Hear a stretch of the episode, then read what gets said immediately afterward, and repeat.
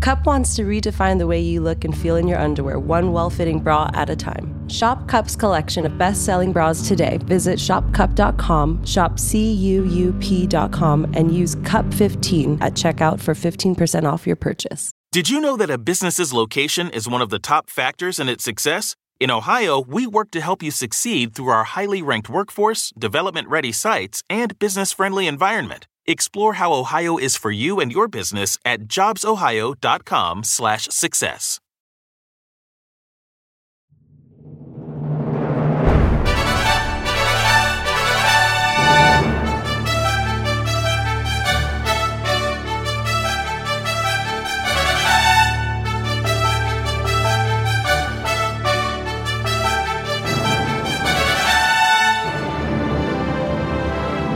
Free speech to free minds. You're listening to The David Knight Show.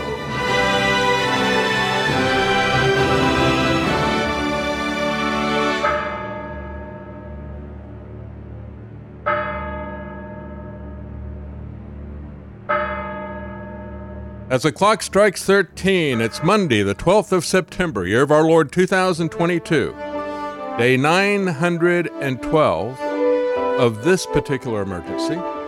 But of course, we have another emergency that is in view. Yesterday was the 21st anniversary of 9 11. And as Jason Barker pointed out on Saturday's show, he said uh, about that 9 uh, 11's anniversary is going to be 911 days after Trump signed his executive order that has been the basis of this medical martial law. But the two of these things began in tandem in 2001. And so we're going to talk about both of these shoes that have dropped on us. Uh, how many people have been killed by the Twin Towers? How many people have been killed by the twin injections? Stay with us. We're going to bring this together for you, and this is going to be our 9 11 review show. Of course, we're going to talk about some other things as well. But we're going to focus on this government conspiracy theory 21 years on. Stay with us.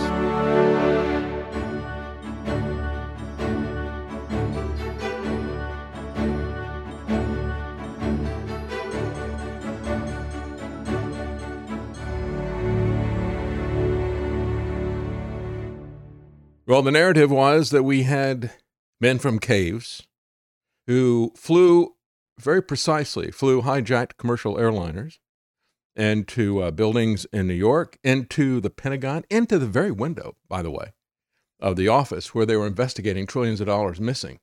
uh, we'll talk about that. I have a personal story about that. Uh, but uh, we were told that that all happened, and um, nothing to be suspicious about, even though you have had in the um, intervening years, you've had architects and engineers for 9 11 Truth talking about the collapse of the building and uh, how the government narrative is not possible.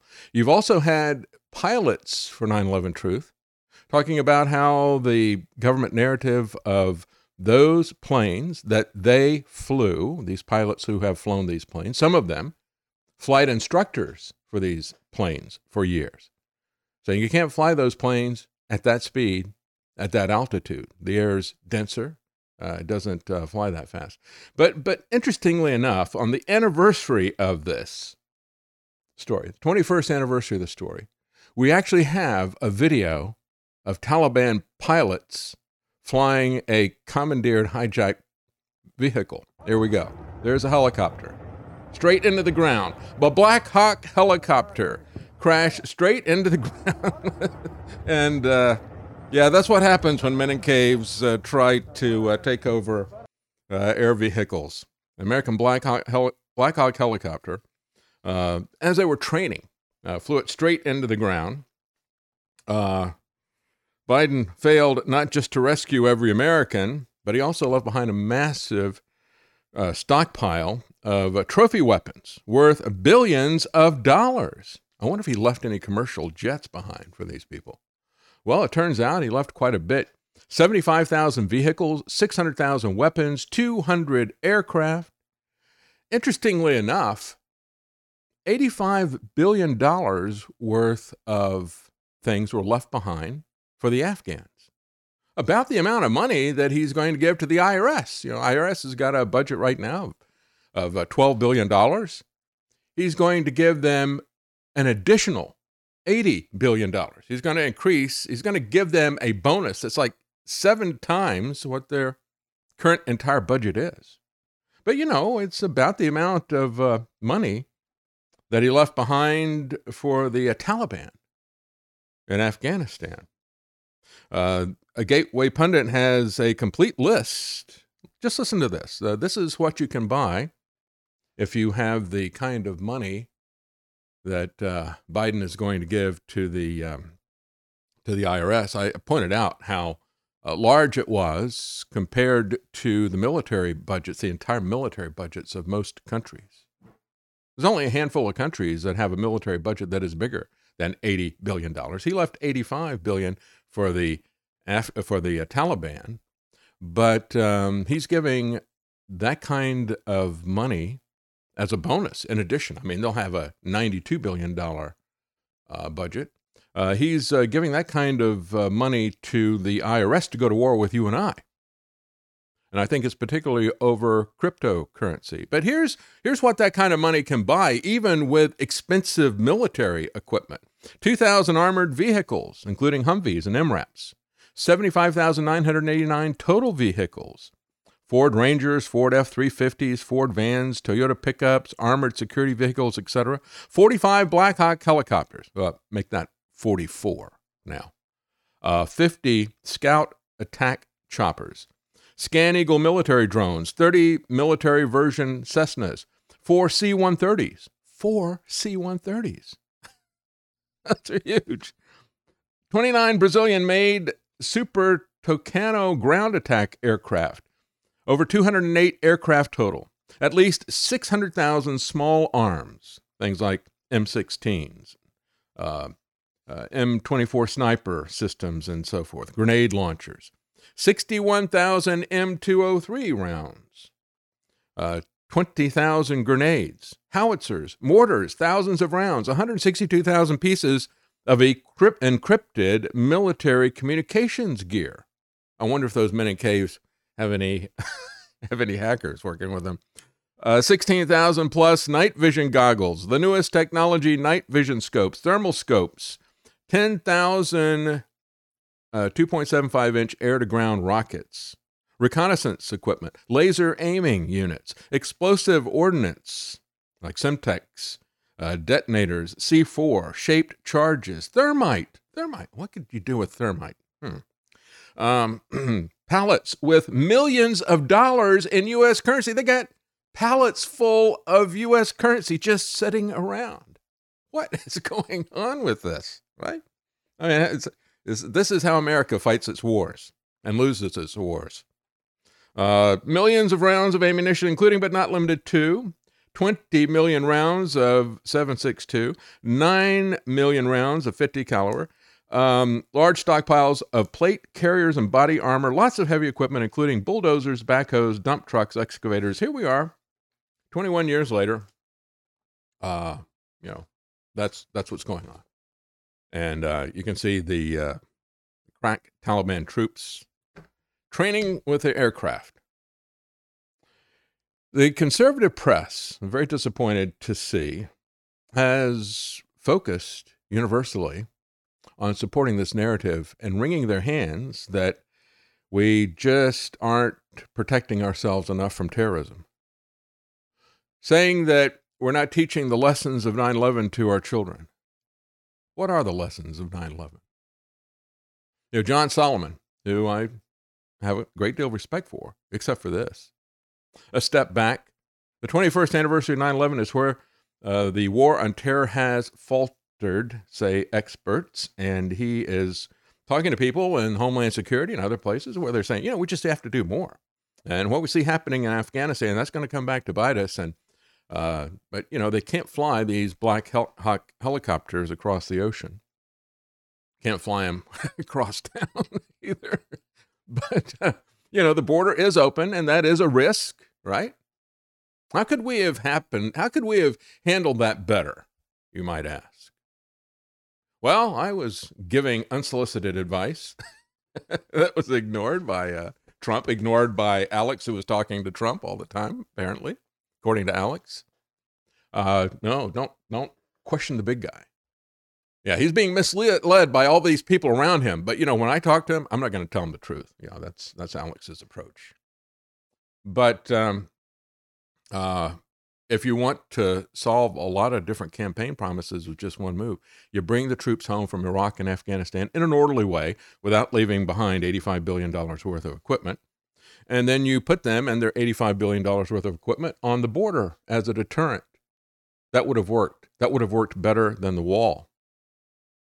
And there wouldn't have been anything Congress could have done to stop it, frankly. Uh, instead, they built some sections of wall and even the places where they have sections of walls, I reported last week, you've got people with ladder crews, uh, the drug gangs, the human trafficking gangs. Guess what? They run up there and put a ladder on it, climb over it. Yeah, a piece of cake. Really is. Uh, they could go to a lot more trouble and build a tunnel underneath it, but uh, uh to just to have a wall with nobody around, that isn't going to stop anybody at the border. Certainly isn't going to stop anybody that's a determined terrorist. It doesn't stop the determined drug cartels and trafficking cartels. But that's what they're cheering. Uh, John Solomon, Breitbart, is telling us again about the border. And what Breitbart is doing is even worse in this particular instance. They're saying 9 11 hijackers overstayed their visas and they remained in the U.S. thanks to a loophole now used by 685,000 illegal aliens. Um, so the uh, narrative of the uh, Taliban who hijacked these planes and did all these things. Uh, that is being pushed out verbatim by John Solomon, by Breitbart. And then Breitbart uses this to argue that we should have biometric identification and IDs. And they even in the story go back and quote the 9 11 Commission, calling, they said, look at this, for 20 years, We've known that the solution to this is to have Homeland Security and to have biometric ID for everybody. That's what they're pushing. I have fought against these conservatives for the longest period of time when they come up with things like e verify. Yeah, we don't want them taking our jobs. So, what we need to do is we got to have everybody with a, an ID. And you got to use your ID and get permission from Washington in order to have a job. I said, Are you out of your mind? Are you out of your mind? You're going to let them panic you over a, a border crisis that they created? They created this border crisis. And then they use that crisis to get you to beg for a national ID that is going to be used to get permission to work. How is this different from the vaccine mandates where you have to have you have to do certain things in order to have permission to work? Come on. This is what the conservatives are doing. Again, highlighting this report. Here's a recommendation. Look at this, even back 20 years ago. The Department of Homeland Security property, uh, properly supported by Congress, should complete as quickly as possible a biometric entry exit screening system, including a single system for speeding qualified travelers. We can extend that to people who are flying on planes because, you know, they could uh, take out thousands of people. These terrorists that you just saw fly a Black Hawk helicopter straight into the ground.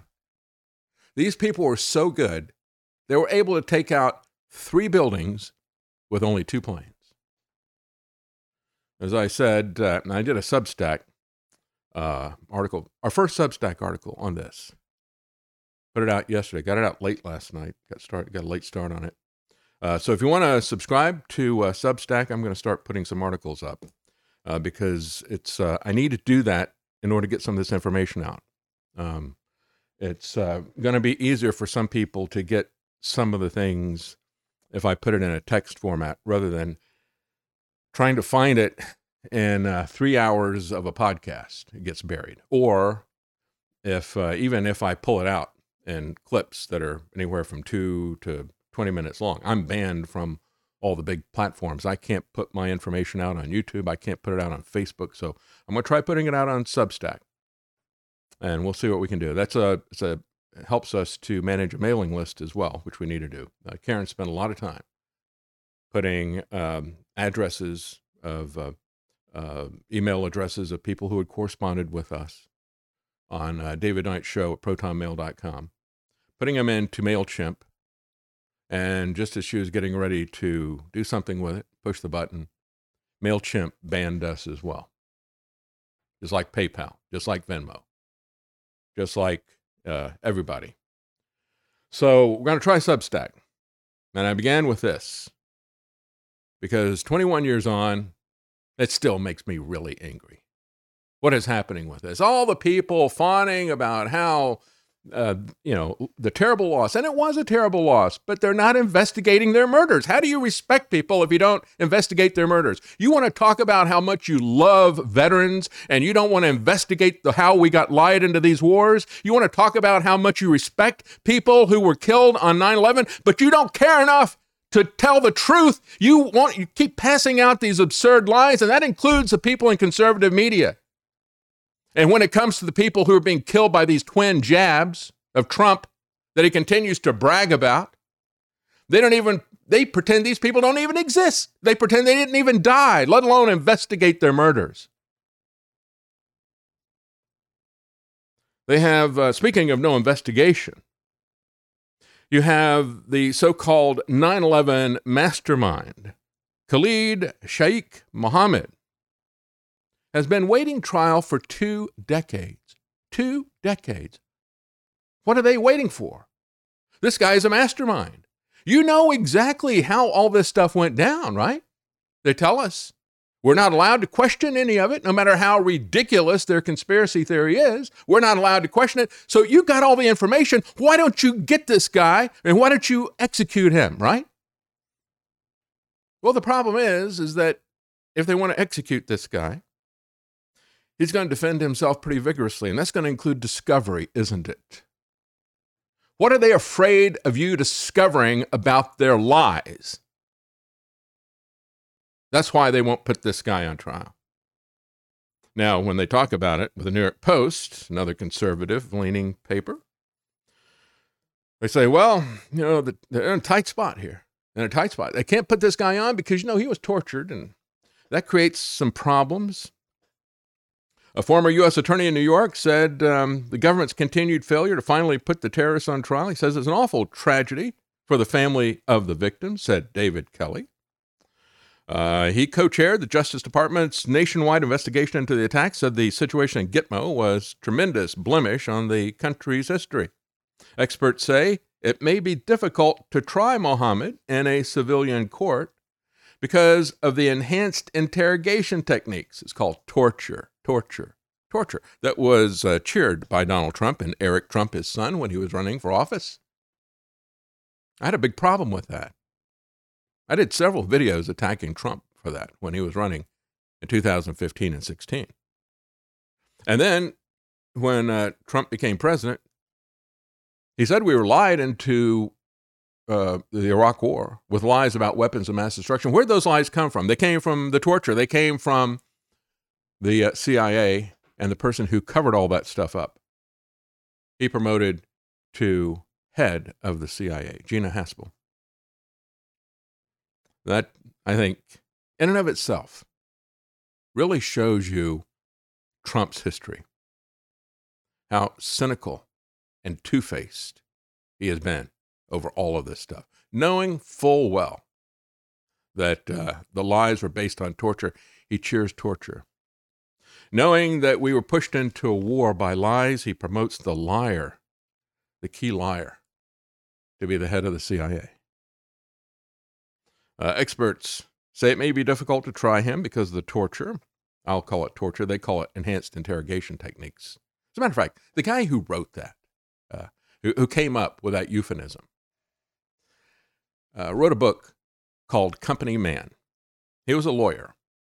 And he said, I knew I wanted to work for the CIA when I was watching the church committee hearings and and uh, the, their crimes were being exposed left and right. They did such a bad job of covering it up. He says they need a good lawyer. Yeah, they need a criminal lawyer.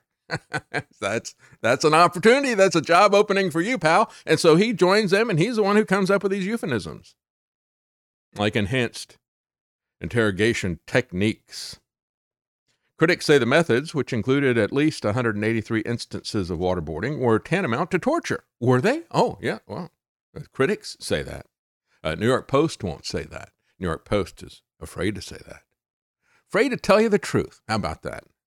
Situation makes it unclear whether information Mohammed uh, said during that period would be admissible in a civilian court. While we use that the, the product of torture to go to war. So I guess you could execute him too, right? You executed a lot of people based on those lines, didn't you? A lot of American soldiers died as well, crippled physically, mentally from that war. So I guess why not? Why not use the product of torture with that? Families of the victims say they just want closure. One said, It's important to me that, the Amer- that America finally get to the truth about what happened and how it was done.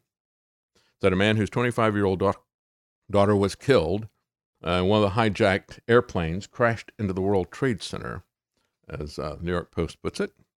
Uh, he has personally visited Gitmo four times from his home in Wisconsin to watch legal proceedings, only to be disappointed. He said, I personally want to see this go to trial.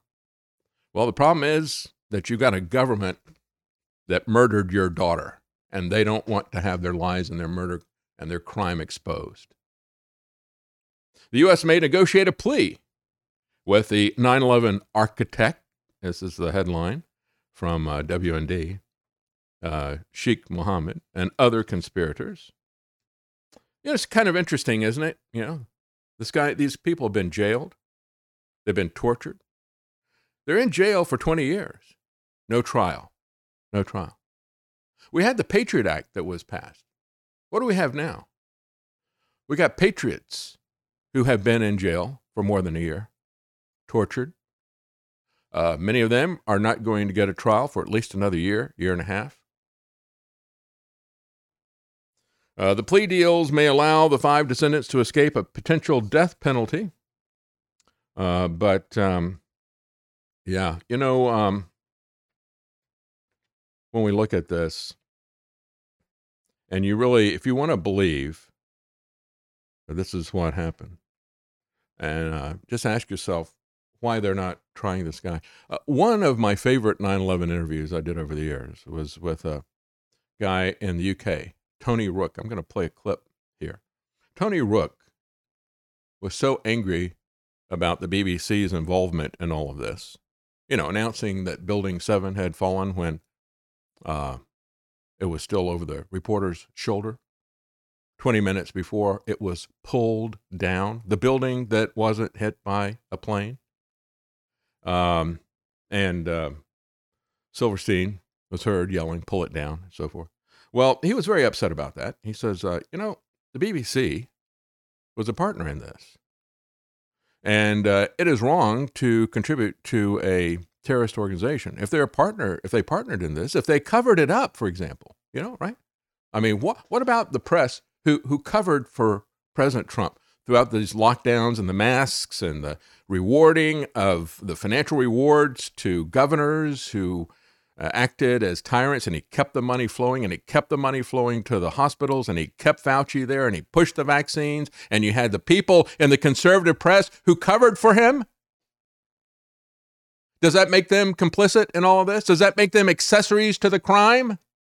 You bet it does. And so, what Tony Rooke said was he said, well, if the BBC is a part of this whole thing, that makes them a terrorist organization. And I'm not going to pay my fee to them because in the UK, everybody that has a television set is required to pay money to the BBC. And so they took him to court, and here he is outside the court uh, as he protested paying that fee. I mean, I think like everyone else who knows about 9/11, um, I've been interested in this for at least eight years, um, and I just reached a point where uh, my father's a police officer, was a, a retired police officer, and I've, I found a piece of legislation on the internet um, on the Terrorism Act because it, it seemed common sense to me that if you uh, uh, you know, the illegal wars, which Nick Clegg has admitted it's an illegal war. 9/11 is, is, so obviously suspicious. Um, so I thought, well, you know, as a taxpayer, whatever, whatever, you, however you pay your taxes, um, I'm, I'm, funding the deaths of innocent people around the world and, and terrorism, which I suspect was, was, committed not by the 19 hijackers. I'm, I'm, reluctant to say who did it, but I think it's fairly obvious when you think about it. And so I went into my local police station where my father used to work, and the only reason I got past the first hurdle at the front desk is that there was a, a chap there who worked with my dad, and he said, "Well, why are you here?" And I said, "I want to report a crime." and I told him what the crime was, 9/11 and all this stuff, and 7/7, and uh, why. And he said, "What does your dad think about this?" And I said, "Well, he's he's uh, he's seen it, and he's he's not happy about the, the official story either." So they then got this. Uh, very glamorous uh, police officer down, sat there and questioned me. Didn't take any notes, but I told her what I knew. Um, passed her um, in the course of the next couple of weeks. Um, some evidence, hard copy, etc. Um, and asked her what she'd done with it, and she confirmed it had been passed to Division of Intelligence at Sussex Police. Uh, sometime later, uh, about a year later, somebody knocked on my door, which was TV licensing. I, I, said, look, I'm not paying your license under Section 15, Article 3 of the Terrorism Act. Um, and they went through the procedure. I got the court summons. Uh, went to court. They asked me if I was guilty. I said, no, I'm not guilty of having an appropriate license because the license isn't appropriate because I'll be funding terrorism because I know the BBC's covered up the true events of the day. And eventually we arrive here today and um, the result has been, um, I have to say, a fair judge in my opinion, that I have not been convicted. Uh, I have no fine. Uh, court costs £200, which you guys have very generously donated to. Um, and I have to behave myself and get a TV license, of course, which I'll be running down the post office tomorrow to buy.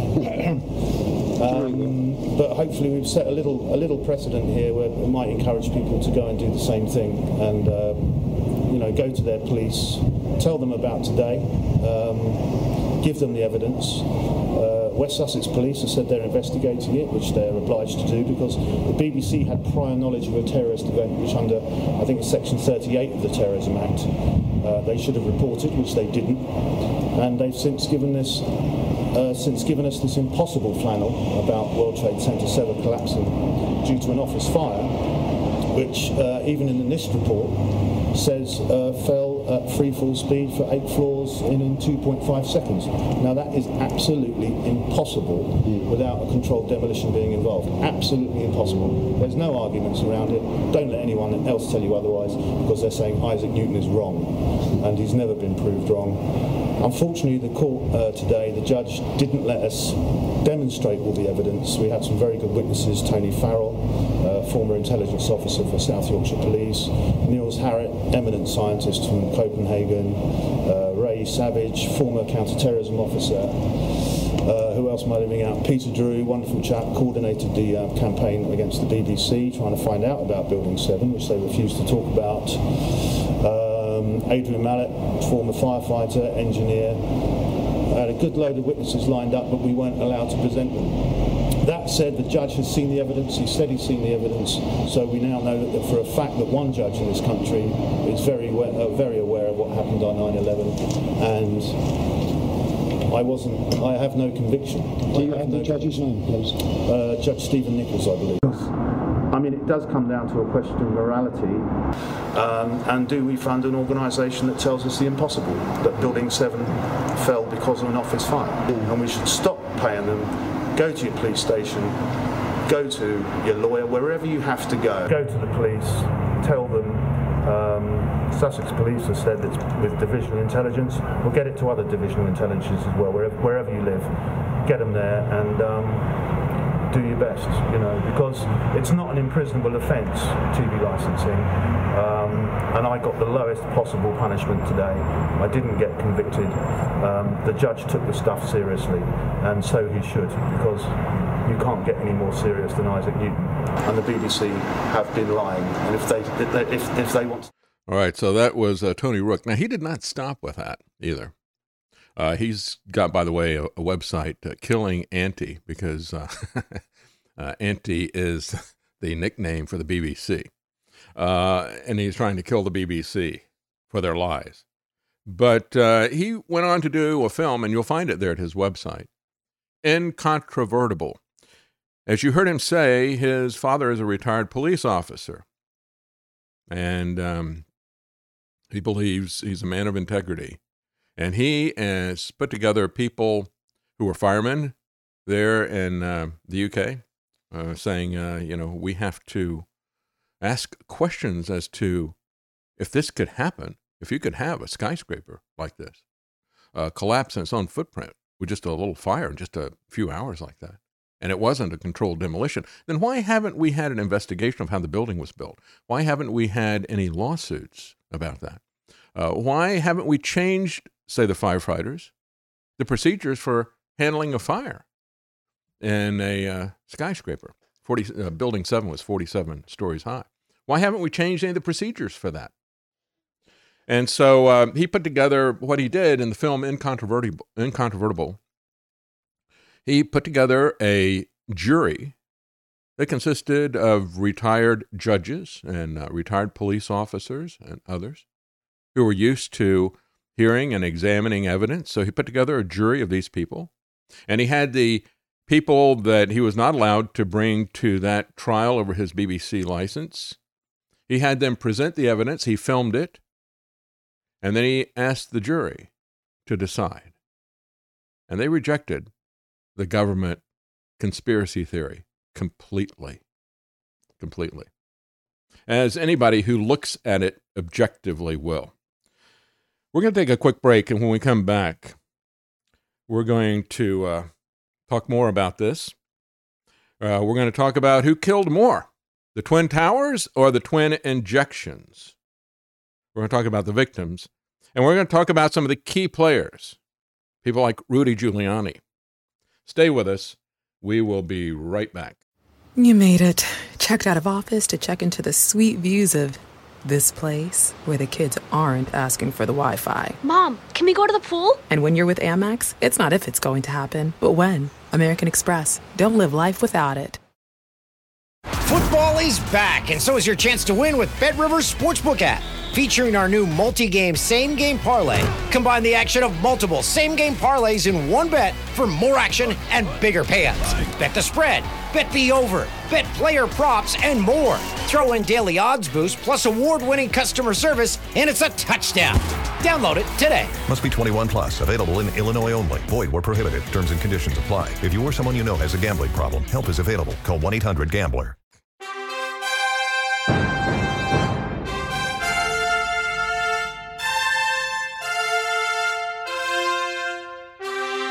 The Common Man.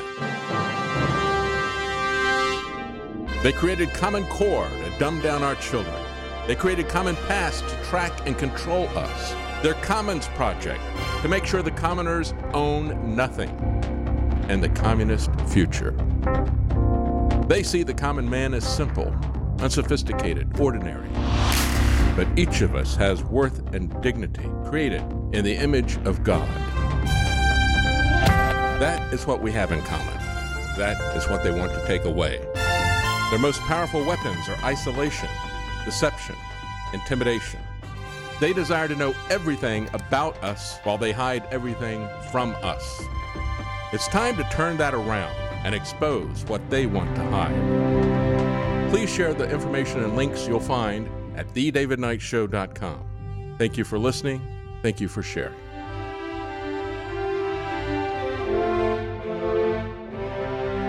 If you can't support us financially, please keep us in your prayers.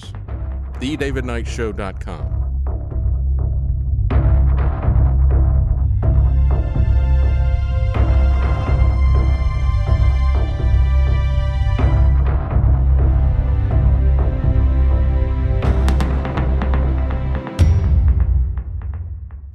Just before 10 a.m., a call comes through from the vice president. I could hear a noise on the phone. I looked around and I could see that the desk in front of me was sh- uh, shaking. I didn't know what that was.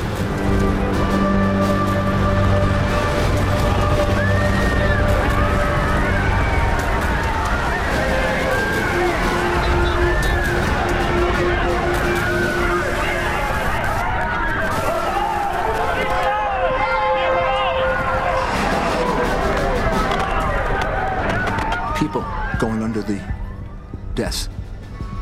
I heard the chief of the department yell, The tower has come down. The tower has come down.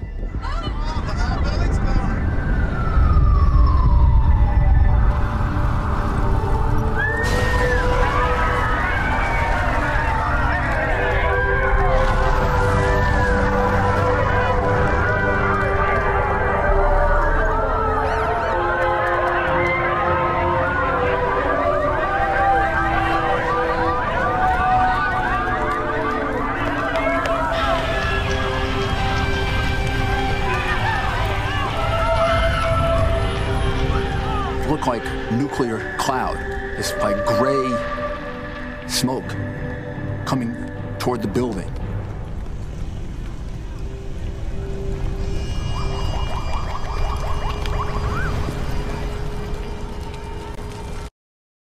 You know, even after the first building collapsed, there was information that was being played over the PA system in the other building, telling people the building is secure.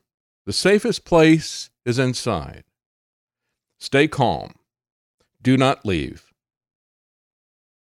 Don't tell me this wasn't a setup. I'm not saying that person didn't know, but I'm just saying when you look at these things falling into their footprint, I mean, just look online at building demolitions. Uh, but you know, when you look at the the tremendous death toll here, uh, population of New York City at that point in time, uh, according to the 2000 census figures a year earlier, was about 8 million people. Uh, initially, they said 2,600 people had died. And of course, that number has continued to increase, people dying slowly. But did they say when they said, well, you know, we got a population of 8 million people, uh, that's only 2,600 people who died? You saw that. You saw how tragic that is. And yet, did they say it was rare? It was rare. You know, it was only 0.03%. You know, 0.0003. Uh, so uh, it was actually very rare. Uh, more rare than the number of people who are having issues with the vaccine. Did they just dismiss it out of hand and say, well, who cares? We're not going to do anything about this? No. No. They carefully uh, eulogized that, honored those people, except they didn't investigate their deaths. But uh, they used it to restructure society, didn't they? And so the question is uh, if they really do care about these people, why haven't they investigated their deaths? Um, it is a case that is not solved. The killers have not been brought to justice. And I'm not talking about this guy that they've held in jail and tortured for 20 years. Well, they didn't torture him all 20 years, but they kept him in jail the entire time. Uh, and, and, then the question is what would you say if, um, instead of remembering the victims, if um, they celebrated the fact? You know, there were accusations that people were celebrating about this, and there actually uh, were people who did celebrate. Uh, perhaps not the thousands of people that Trump said, but there were clearly people who were dancing and celebrating about this. And so when President Trump said that uh, you know there were thousands of people out there who were celebrating, they called him out on that number, not on the fact that there were people celebrating, but they called him out on that number. And interestingly enough, you had Rudy Giuliani, friend of Trump from the very beginning, the guy who was mayor there at the time who, um, by the way, uh, his pushing people out there. There are a lot of people who got exposed on that first day uh, to a lot of uh, dust, even if they weren't killed by the crash. They died, many of them, a slow death. But uh, Rudy was very eager to cover the whole thing up very quickly. And so, just as they were telling people the building is secure, and the second building before it fell, the building is secure, it's the safest place, stay inside, don't leave. They were also telling people it's okay to go in there. You don't even need a mask. You don't need a mask. Think about that. Here we are 20 years later. Uh, that's when they really could have used a mask. And so people were continually exposed to that. And it's not just the people who were exposed to it on the first day with it falling, but it's people who were exposed to it during the cleanup, the uh, rapid destruction of evidence by Rudy Giuliani. You've had uh, 10,000 cases of cancer in the, in the subsequent years, and at least uh, 2,000 people, 40% of them, or sorry, 20% of them, uh, have already died of these cancers. But again, what if people were celebrating? Here's the exchange back and forth with uh, Rudy Giuliani, and uh, as he's questioned about whether or not there were thousands of people celebrating. Did have some reports. Yes. Of uh, people celebrating that, that day Yes. while the towers were coming But down. if, if there had been thousands that of I people, I would have I would have I, I would have known would that have for known sure. about- Yes. So Donald Trump is therefore not telling the truth. Well, I think what he's doing is exaggerating, right? People were celebrating. He's right about that. I, But I- you're saying a see- handful of people. I, I didn't see any evidence of thousands, uh, uh, nor have I seen it since then, of thousands of people. But why are you? Why do you seem to be hedging? Why don't you just say no? That didn't happen. Well, because I don't know if it didn't happen. I mean, But you would have known if thousands no, of people no, I in New Jersey. have. I wouldn't have known if it, if it happened uh, in, in some part of New Jersey. I think you don't I think, that I would have. come through your office. I If think I- thousands of extremists were celebrating. You I don't think, think I think I would have. I think I, I think I would have, and I don't think it happened. Um, he keeps saying it it it it, it did. Uh, I don't I don't want to I don't want to say he's uh, not telling the truth Why about not? it because let him deal with it. Let him explain it to people. Let him show the evidence. Hey, it's 4D chess. Come on. Thousands of people were demonstrating, and he saw it on television. There must be some tape of it somewhere. If it shows up, it'll corroborate him. If it doesn't show up, it's going to make him look really bad. Yeah, it kind of make him look like a liar. You know, it makes him look really bad. When you look at this, everybody agrees, regardless of what the number is, that uh, people celebrating uh, these deaths is reprehensible, isn't it? Isn't it reprehensible? And again, when we look at this and we compare, uh, you know, the 2,600 people who died there and uh, hundreds more uh, who died elsewhere on that day, and uh, then thousands more who have died slowly over the years. It pales in comparison to the twin injections and the people like Donald Trump who celebrate that. That is reprehensible. That is a terrorist act. Three days less than nine months, and it's great. And you know what? I believe totally in your freedoms. I do. You got to do what you have to do. But I recommend take the vaccines. I did it. It's good. Stay in the building, you're safe. But Yeah. you got no. That's okay. That's all right. You got your freedoms. You're free to go if But you I happen but to I, take the you should stay in the building. If it doesn't work, you'll be the first to know. Okay. Yeah. I'll When it- call up Alabama and say, hey. you when it kills you. but it is working. But uh, you do have your freedoms. You have to keep. You have to maintain that. You have to maintain that, and you got to get your kids back to school. Yeah, yeah. He's the proud father of the vaccine. Nothing else like it. Nothing at all. Now, what do we say about people who kill people? Celebrate it. And then we have again uh, the Forgetting of 9 11 by Alexander Riley. Uh, You can find this on uh, Zero Hedge. It's originally from AmericanMind.org.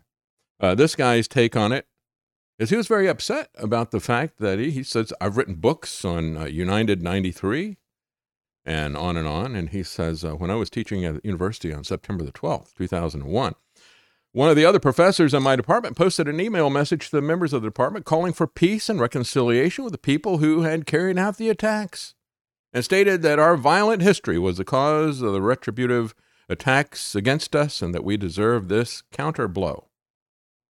Several others echoed and approved the sentiment.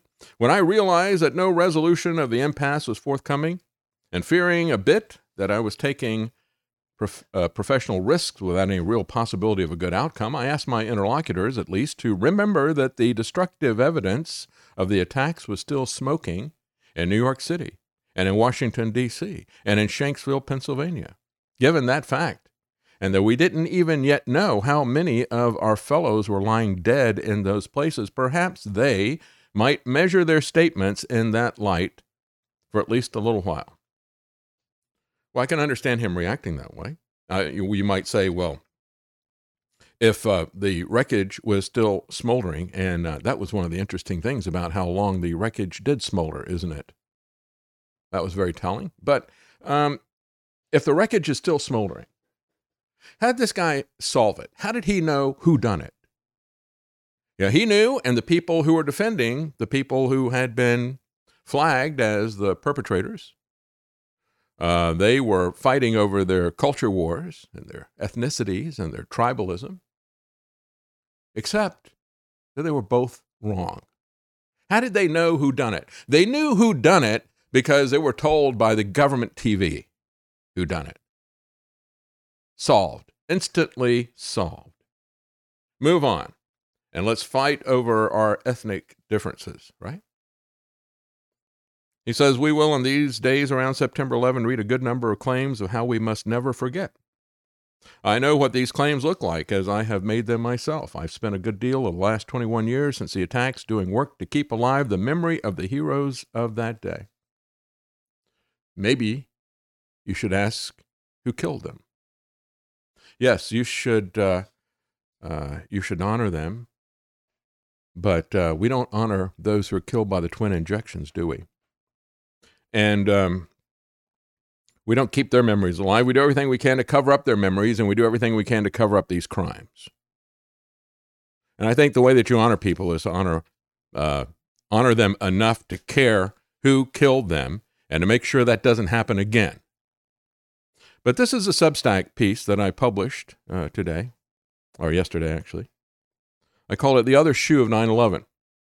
It dropped 911 days ago. Thanks to Jason Barker for pointing that out. Twin crises born months apart 20 years ago. September the 11th, 2001, and the sudden horrific death of over 3,000 people was used by George W. Bush to issue an executive order declaring a national emergency. The event, the emergency, the public panic provided the putative justification for a sweeping restructuring of American government and society. Just before the 21st anniversary of the executive order for a national emergency for 9 11, Biden just re upped it again, declaring that the terrorist threat still continues, just as Trump did for four years, just as Obama did for eight years.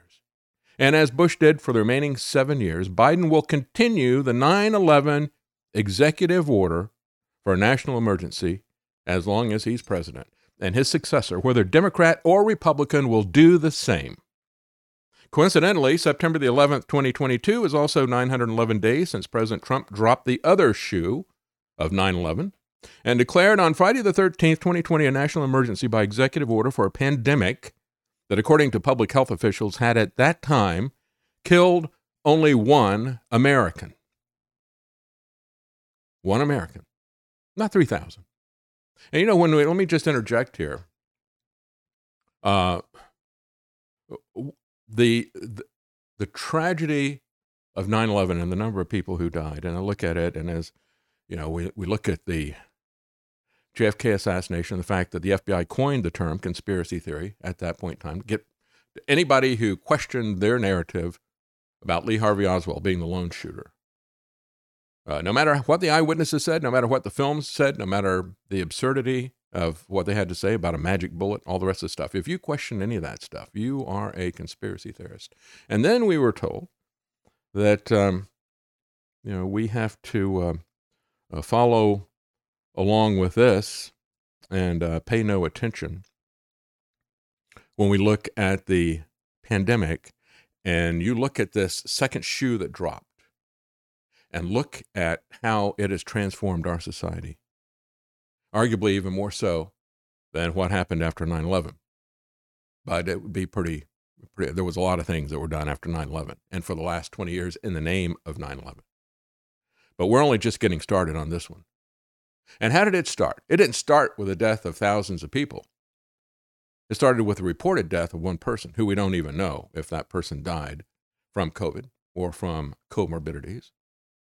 And we had uh, a lot of deaths of people reported who had comorbidities and other things.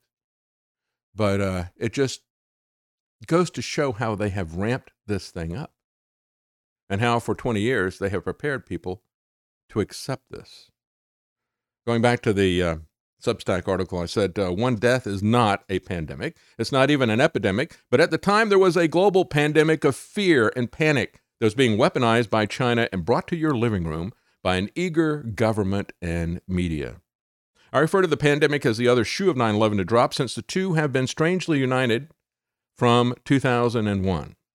Operation Dark Winter was the first of the big germ game simulations that would run annually, sometimes more frequently than once a year, for the next two decades, with Event 201 being the last one to run just before they ran the real game uh, for real. These games brought in high level current and former officials, along with the usual suspects uh, of NGOs, uh, to role play responses to a pandemic. One common thread was that participants were always told they failed to control the pandemic because they were reluctant to enact draconian lockdowns and too cautious in rolling out untested vaccines. 9 11 happened two months after the Operation Dark Winter simulation of a biological attack using smallpox. One week after 9 11 was the anthrax attack, falsely attributed to Iraq. Subsequent investigations have shown the weaponized anthrax could have only come from one of two labs in the U.S., not from Iraq, both closely affiliated with the CIA. Congress was galvanized to put together a response to both 9 11 and the anthrax attack. With guidance from the Operation Dark Winter germ game, they crafted legislation to use new government powers to respond to biological emergency. Concerns that it would be challenged and declared unconstitutional, it was and it is unconstitutional, caused them to put together model legislation for states to enact under pressure and with financial incentives. This was the Model State Emergency Health Powers Act, and most states enacted legislation to claim most of the recommended powers. These usurped, claimed powers would become the basis for medical martial law we've experienced for the last 911 days. One thing both Democrat and Republican politicians agree upon it's much easier to get the serfs to do as they're told when you're operating under an emergency than when you're operating under the Constitution. So, for the last two years, we've lived under medical tyranny that was planned and legislated coincident with 9 11. You made it. Checked out of office to check into the sweet views of this place where the kids aren't asking for the Wi Fi. Mom, can we go to the pool? And when you're with Amex, it's not if it's going to happen, but when. American Express. Don't live life without it. Football is back, and so is your chance to win with Bet Rivers Sportsbook app. Featuring our new multi game same game parlay. Combine the action of multiple same game parlays in one bet for more action and bigger payouts. Bet the spread, bet the over, bet player props, and more. Throw in daily odds boost plus award winning customer service, and it's a touchdown. Download it today. Must be 21 plus. Available in Illinois only. Void where prohibited. Terms and conditions apply. If you or someone you know has a gambling problem, help is available. Call 1 800 GAMBLER. It was practiced for two decades until it was activated by an executive order for a national emergency, which will also be renewed in perpetuity until we, the people, pick up that other shoe and throw it back in their face. Remember when that happened with the uh, George W. Bush press conference? it won't be easy to get the people to respond. While they and you know neocons like Sam Nunn playing the president, I think it was, and you had uh, James Woolsey, retired CIA. These are the types of people who were playing these war games, Operation Dark Winter, uh, along with the Gates Foundation and Johns Hopkins and uh, Fauci and the rest of these people playing, simulating this this stuff. Um, they've been practicing that. They've been practicing it for a long time. Part of what they've been practicing is double speak doublespeak. And for the last two decades, the American people have been practicing doublethink. That's the real issue of 9 11. They've had 20 years to practice doublespeak, and we've had 20 years as a people to practice doublethink. Orwell, or should we say Big Brother, would be proud of the 9 11 equivalent of 2 plus 2 equals 5, which is 1 plus 1 equals 3. Supposedly, Two planes causing three steel skyscrapers to collapse and free fall a few hours later. The third building, Building 7, was not hit by a plane or by the other buildings. If that doesn't strike you as odd, then watch a few demolition videos on YouTube. You might also ask why there's been no review of firefighting procedures, no change in building codes, no liabilities for builders, no trial for the mastermind of 9 11, even though he remains in custody. Most people have been content to accept the official conspiracy theories no matter how impossible. Solzhenitsyn warned others in the Soviet Union to never believe the lies the government demanded you regurgitate. The essence of totalitarianism is that you embrace the lie as if it were the truth. Some of us have questioned the official conspiracy theory on countless points. We've been labeled truthers, which is apparently a pejorative label in this new normal idiocracy where people live by lies. Some have offered their own ideas about what happened. But the onus is not on we, the people, to come up with an explanation. The government should be held accountable to defend both their theories and their solutions because they attack our individual liberty and the rule of law. Arthur Conan Doyle, creator of Sherlock Holmes, had his character put it succinctly. He said, When one eliminates the impossible, whatever remains, no matter how improbable, is the truth. This is how we should approach 9 11 and the pandemic. We don't need to know how the buildings were brought down. It's enough to know that it wasn't by planes, but by demolition of some sort, which means that it was planned beforehand. We don't need to know whether COVID was leaked from a lab or if it even exists. It's enough to know that they rushed a radical experimental injection. They used it to control people's lives, all the while actively opposing any calls for a safety investigation. Continuing emergencies when there is no emergency is enough for you to question whether there ever was an emergency. And as we hit 21 years of 9 11 and a 911 days of pandemic, don't be fooled by their relaxed rules. They're easing up in order to keep their usurped dictatorial powers. With these rehearsed, manufactured, and curated events, they've cast the rule of law aside to attack our God given rights, and they will continue to extend those executive orders of national emergencies until we alter or abolish this new form of government. And so when we look at uh, what Biden did, and it was last Thursday, September the 8th, as I said in that uh, Substack article there, uh, please pass that around. Sign up if you uh, want to help us to get the word out on Substack. Uh, the terrorist a threat, said Biden in his memo that he published in the Federal Register to extend it uh, yet another year after uh, 21 years. Uh, he said the terrorist threat continues. He said powers and authorities adopted to deal with the attacks must continue in effect beyond September 14, 2022. The 9 11 emergency declaration is just one of several that Biden has extended this week alone. Also, on Thursday, he announced the renewal of an emergency declared by his predecessor, Trump, in 2018 regarding the threat of, quote, foreign interference in or undermining public confidence in U.S. elections. Biden has declared at least six national emergencies by executive order since taking office in January of 2021. And he has extended several more, including the COVID 19 pandemic emergency, and he's added his own things to that as well. That's why we're now at 912 days of that Trump COVID national emergency. Where does this come from? When did this start? How did we have an America where we didn't have a president who was constantly declaring national emergencies about each and everything that he wanted to do? Well, this all began in 1976. It was something that was done by President Ford and the strong Democrat majorities in Congress at the time. You see, both the Republicans and the Democrats love to rule under emergency orders. For decades, we knew that this was coming. People talked about FEMA, talked about how it was going to be a declaration of an emergency, and how they were going to use that to shut us down, to lock us in, to lock us up, to lock us down, to take away our businesses, whatever. And then when it happened, one of the key mouthpieces of all of this, Alex Jones, was telling you it's just 4D chess. Don't worry, Trump's got you covered. After warning people for decades about FEMA, about national emergencies and the dangers and the threats that they pose, he tells you, don't worry. Don't worry. Stay in the building. It's the safest place you can be. Stay in the party. Stay in the MAGA cult. Follow me for news. More will be coming up. I'll let you know when you have to be worried, right? The National Emergencies Act of 1976 endows the president with over 136 powers, uh, most of which do not require any congressional approval to wield.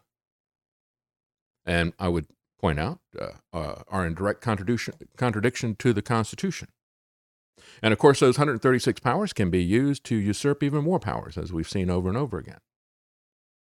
Uh, so, uh, since that's been done, there's been 60 national emergencies, and only about half of them have concluded. The rest of them remain, and the big ones remain. 9 11 remains. The COVID emergency remains. And yet, as a reminder that the Patriot Act was always about patriots, ultimately about patriots. Democrat Senator Warner says U.S. domestic threats are greater than terrorism. It was always about us. Margaret Brennan asked him, You know, 9 11 introduced to many Americans for the very first time the sense of vulnerability at home fear, panic. Keep me safe. Take my liberty, please. It launched the global war on terror. Oh, yeah, we're going to have some more global wars launched. We got global wars against climate change. We got global wars against terror. They love to have these types of MacGuffins, don't they? The stunning thing, said Warner to me, is that here we are 20 years later, and the attack on the symbol of our democracy was not coming from terrorists, but it came from literally insurgents attacking the Capitol on January the 6th. So I believe we're stronger. I believe our intelligence community has performed remarkably. But I do worry, he said, about some of the activity in the country where the election deniers the insurgency that took place on January the 6th. That is something I hope we could see that same kind of unity of spirit. And so, uh, yes, you see, the we've gone from the uh, cavemen who fly planes to the horrific uh, threat from domestic patriots who question anything the government has to say. 21 years after 9 11, says a Reason headline TSA still insists on grabbing your dick when you fly. That's their headline. Uh, I think they're just, I think TSA is just pulling your Cheney, is uh, the reality of this.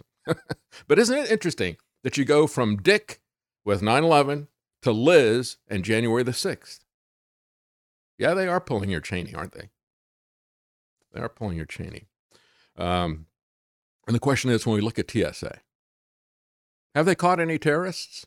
You better believe if there was a terrorist threat and they caught anybody, oh, they would be blowing their horn all over the place. You'd be hearing about it for weeks.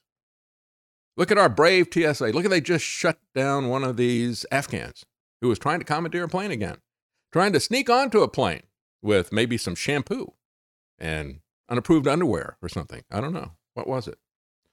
Uh, no, the reality is that we've had congressmen talking about this over and over again, saying it's absolutely a scandal and a shame when you look at, and they, we're not allowed to know because, you know, it's national security. No, it's job security for these people. Uh, but we're not allowed to know their failure rate, you know, because they have people who go there and they deliberately try to penetrate it and see if these people can catch them. And from the implications that we're told, it's nearly 90% of the time they fail. So, but we're not allowed to know that exact number.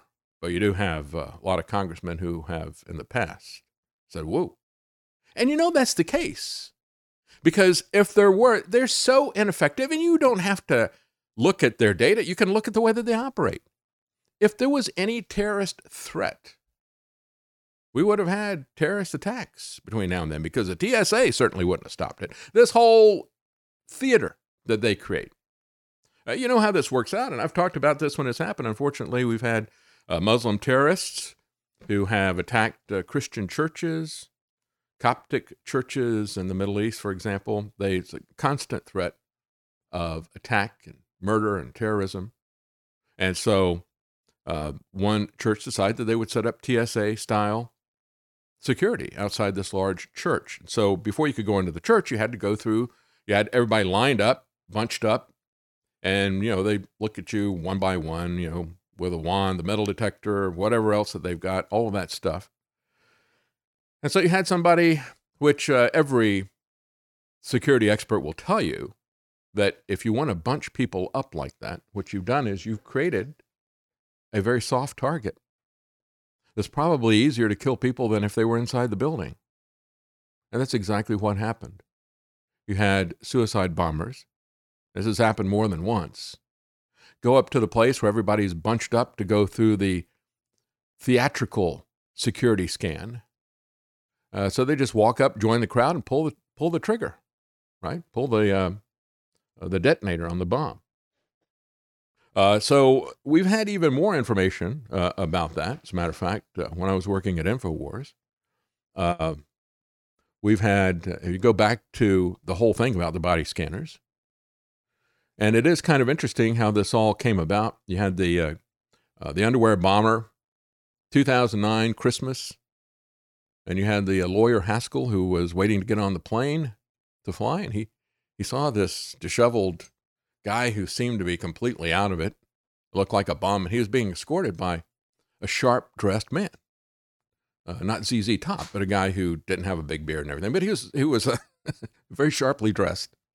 And he goes up to uh, takes takes this guy up to the desk, and uh, they carefully, uh, you know, and he's doing all the talking. The sharp dressed guy is, and um, they get him on the plane. And so he thought that was really suspicious. It's like, what is this guy? I mean, first of all, he looked like he was in custody, but he wasn't. And so they get him on the plane. And so he's watching this guy on the plane. And this is the guy who allegedly tried to blow the plane up with his underwear bomb.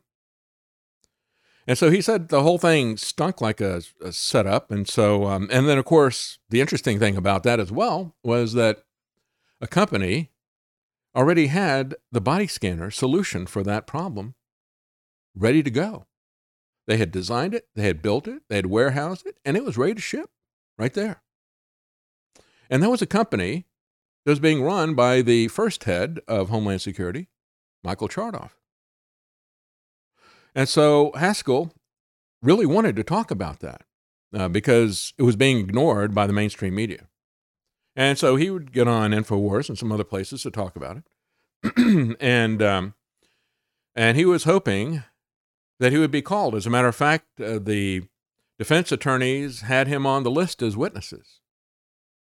But they only did it because they wanted to use that as negotiation. In the same way these people don't want to have a trial for this mastermind of 9 11. Yeah, Sheikh Mohammed or whatever, Khalik or whatever his name is. They don't want to have a trial for that because they don't want to have the evidence discussed. And they didn't want Haskell talking about what he had seen. And so they cut a easy deal with this guy. And, um, and that was it. And he didn't get a chance to testify. And he was pretty upset about that. He was also, by that time, starting to get concerned about the corruption in our government. He wound up moving to Panama, country, Panama, uh, from Michigan. And um, then, subsequent to that, you had a lot of people who pushed back against it. You had um, legislators in um, uh, in Texas who pushed back against it. The guy who led it, hardcore, straight up conservative uh, man of great integrity, one of the, one of the most uh, impressive people I've ever interviewed. And he organized this. Um, he's he's a conservative, but he moved to stop this, and later on he moved to um, uh, to uh, decriminalize marijuana uh, because of compassionate use. He had seen parents who had children with uncontrollable seizures, and they were facing horrific criminal penalties if they used the only thing that could stop the seizures, which was medical marijuana. And so he said, All right, we got to stop this. Anyway, um, when it came to that, he was able to lead the uh, Texas legislature and they said, You're not going to touch kids, especially, but you're not going to touch us either. And we're not going to make, you're not going to make us go through these naked body scanners. The TSA replied and said, Well, if you do that, we will make Texas a no fly zone. And you had the guy who was Texas lieutenant governor at the time, Dewhurst was his name. He was a former CIA guy. And after he got out of the CIA, they, his buddies set him up in the oil industry and he became very, very, very rich. And he had spent more money to get elected as lieutenant governor in Texas than anybody else had ever spent on a state election. And he rallied the Senate to block it. And I mention all of that because that was 2011. In 2013, you had an engineer whose name was Corbett, and he was pushing back against these um, uh, uh against the scanners. He was showing how they were ineffective, how you could defeat them, how you could hide things and stuff like that. But he was also pushing back against it uh, because of the violations of our individual liberties. And in the lawsuit, and in discovery that was connected with the lawsuit, uh, he was able to get some TSA documents, and some of those documents were from 2011 when the TSA was threatening to turn Texas into a no fly zone if we didn't allow them to put their hands on our bodies, to put their hands on our children, and to take naked body pictures of us. And they, it was heavily redacted. But here's where the story gets interesting. They posted on pacer.gov, which is where all the lawsuits go up. They posted, and it was up for about a day, a little bit less than a day. They posted uh, the documents unredacted as part of that lawsuit. And then they caught their mistake and then they put up the redacted documents. And so we had a copy of both of those and we were able to go through and look at it, what they didn't want us to know. What they didn't want you to know was that in 2011, when they were saying that they were going to turn Texas into a no fly zone without uh, body scanners and naked pat downs and stuff like that, uh, at that very time, the TSA itself said there is no threat against any airports or airplanes. That's 2011, 11 years ago. They still maintain this threat. Biden still extends the executive order.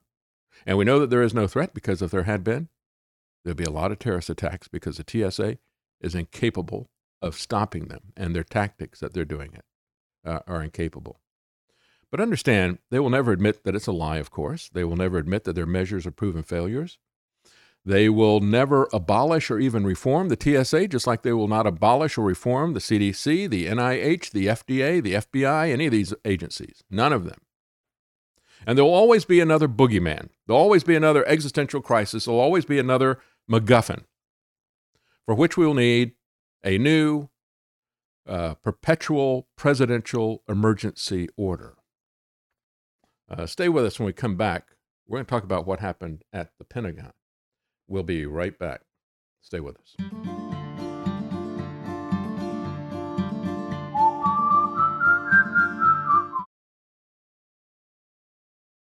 Chicago's Big Ten team, the Northwestern Wildcats, kick off their season in Evanston with Duke on September 10th. You don't want to miss attending games that include Duke, Wisconsin, and Ohio State. This season, there is a ticket option for everyone and every schedule from season tickets to mini plans to single game tickets, there's an option for you. Purchase your tickets today at nusports.com backslash tickets. Don't wait to get your tickets today at nusports.com backslash tickets. Go Cats!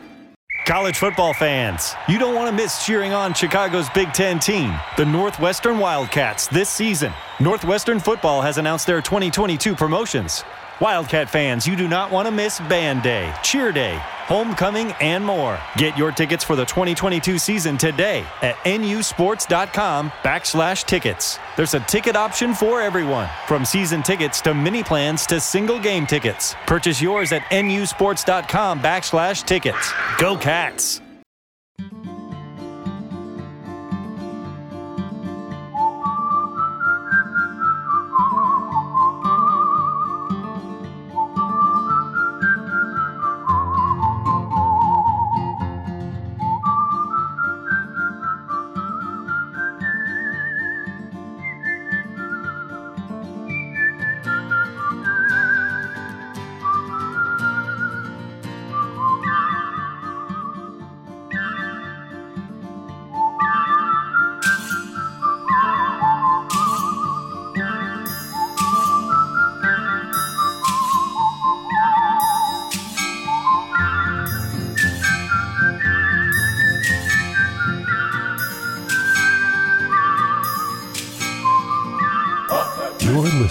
To The David Knight Show. All right, and I want to say thank you to a couple of people who have left tips on Rokfin. Thank you very much, Alan Vale. I appreciate that. Uh, he says, "Thank you, David. Well, thank you, Alan. I appreciate that." And the Frontline TV, thank you. That's very generous. Uh, and they say, "Thanks for your show." Well, thank you. Appreciate that. Frontline TV. Uh, I want to talk a little bit about uh, what happened at the Pentagon uh, and give you a personal story about this. You know, as people were talking about the massive amount of money that was missing, and the fact that uh, this uh, plane that allegedly hit uh, the Pentagon, uh, that it went right there at the very spot in the Pentagon. When you think about how big the Pentagon is, isn't it interesting that the very spot where they were investigating a lot of missing money was ground zero for this explosion? Isn't it interesting that there were no video camera, uh, no video camera footage was allowed. As a matter of fact, they went through and confiscated some from some of the uh, uh, places around there at the time. Isn't that interesting? Isn't it interesting that uh, there was no um, engine parts? Isn't it interesting that the hole was smaller than the wingspan of the plane and many other things like that? It's also interesting at how low and how fast this plane was allegedly going. A missile could do that, but uh, a plane could not do that. I also thought it was very interesting at the Pentagon that you had Ken Olson's wife, uh, who just happened to be on the plane and was calling her husband uh, from the cell phone. Have you ever tried to do that? Have you ever tried to do that? You know, for, for years, you know, for nearly 20 years, they told us you, you got to shut down your phone. You got to put it in airplane mode. It's a federal regulation. Nobody can use the phone. It'll crash the plane. It'll maybe she's the one responsible for it uh, by making a phone call, right? And, and, of course, that's total bunk if you stop and think about it. Right? How would the plane? It, these are different frequencies. Your phones were operating on different frequencies than what they had in the uh, cockpit. It, it doesn't even pass a sniff test if you think about that. And just to give you an example, right? Um, you have AM FM radio. Remember that? I know people don't typically pay much attention to the radio anymore, but you do have AM and FM radio. Do you have interference uh, on those different ones? Uh, no, you don't. Know, they're assigned different frequencies, and then you have uh, the different. You have AM and FM, which operate uh, differently from each other, by the way, uh, and and that is also part of the issue as well. You know, FM is frequency modulation, AM is amplitude modulation. But then within those two different broad categories, they have all these different frequency spectrums there to make sure they don't crash against each other. You think they didn't think about that with the cell phones? How do you get a plane off the ground if all of the people, you know, you've got cell towers everywhere. If the cell towers are going to interfere with the plane's avionics, how do you get the plane off the ground? There's a lot more traffic when the plane is on the ground. There's a lot more uh, communications traffic in the cell phone spectrums. All the people who are in the uh, airport and uh, all the people who are in other planes who are just sitting there on the tarmac are allowed to use their phones. And, and then, of course, all of the cell phone tower signals are all there as well. How is the plane even able to get off the ground? So for years, I would uh, I would make a point to show whoever I was traveling with. I would take it off and say, "Look at this. You know, we're not going to crash the plane. Don't worry." But I'm not in airplane mode. How about that? They don't even know it. Um, uh, and I live to tell it, live to tell the story. I think that was that whole scam, and it is a scam. I think that whole scam was just, but you know, the reason I did it was not to tempt fate and say, see, I'm right. You can't crash the plane with this. No, the reason I did it was because I wanted to test to see if I could make a phone call like Ken Olson's wife allegedly did. Guess what? That didn't work. You couldn't do it. You're going through the uh, cell phone towers too quickly. The altitude is high and so forth. Uh, it doesn't work. You can't you can't use your cell phone when you're in the plane, even if you're circling around and you know in the uh, there. But yeah, the what they alleged happened with her talking to uh, Ken Olson could not have happened. Now, Ken, who is Ken Olson? Ken Olson was the guy who really ran point on the election uh, legal issues. Remember the 2000 election, the hanging Chad, and all that stuff, and they went until about Thanksgiving, from the first week of of uh, November to the last week of November, trying to determine whether uh, Al Gore or Bush had won, and he had all that hanging Chad stuff and everything. Well, Ken Olson was the guy who was really kind of point man on that, and he got a big uh, position in the uh, Bush administration as a reward for that. And um, I don't know if it was a convenient way for him to get rid of his wife or what the deal was with it, but I do know that his wife was not talking to him. His wife was. I, I would be more inclined to believe that it was a, a voice from heaven that was talking to him. And so that is suspect, suspect. And um, then uh, you had a lot of people referring to the fact that Donald Rumsfeld had said, uh, "We can't track 2.3 trillion dollars in transactions."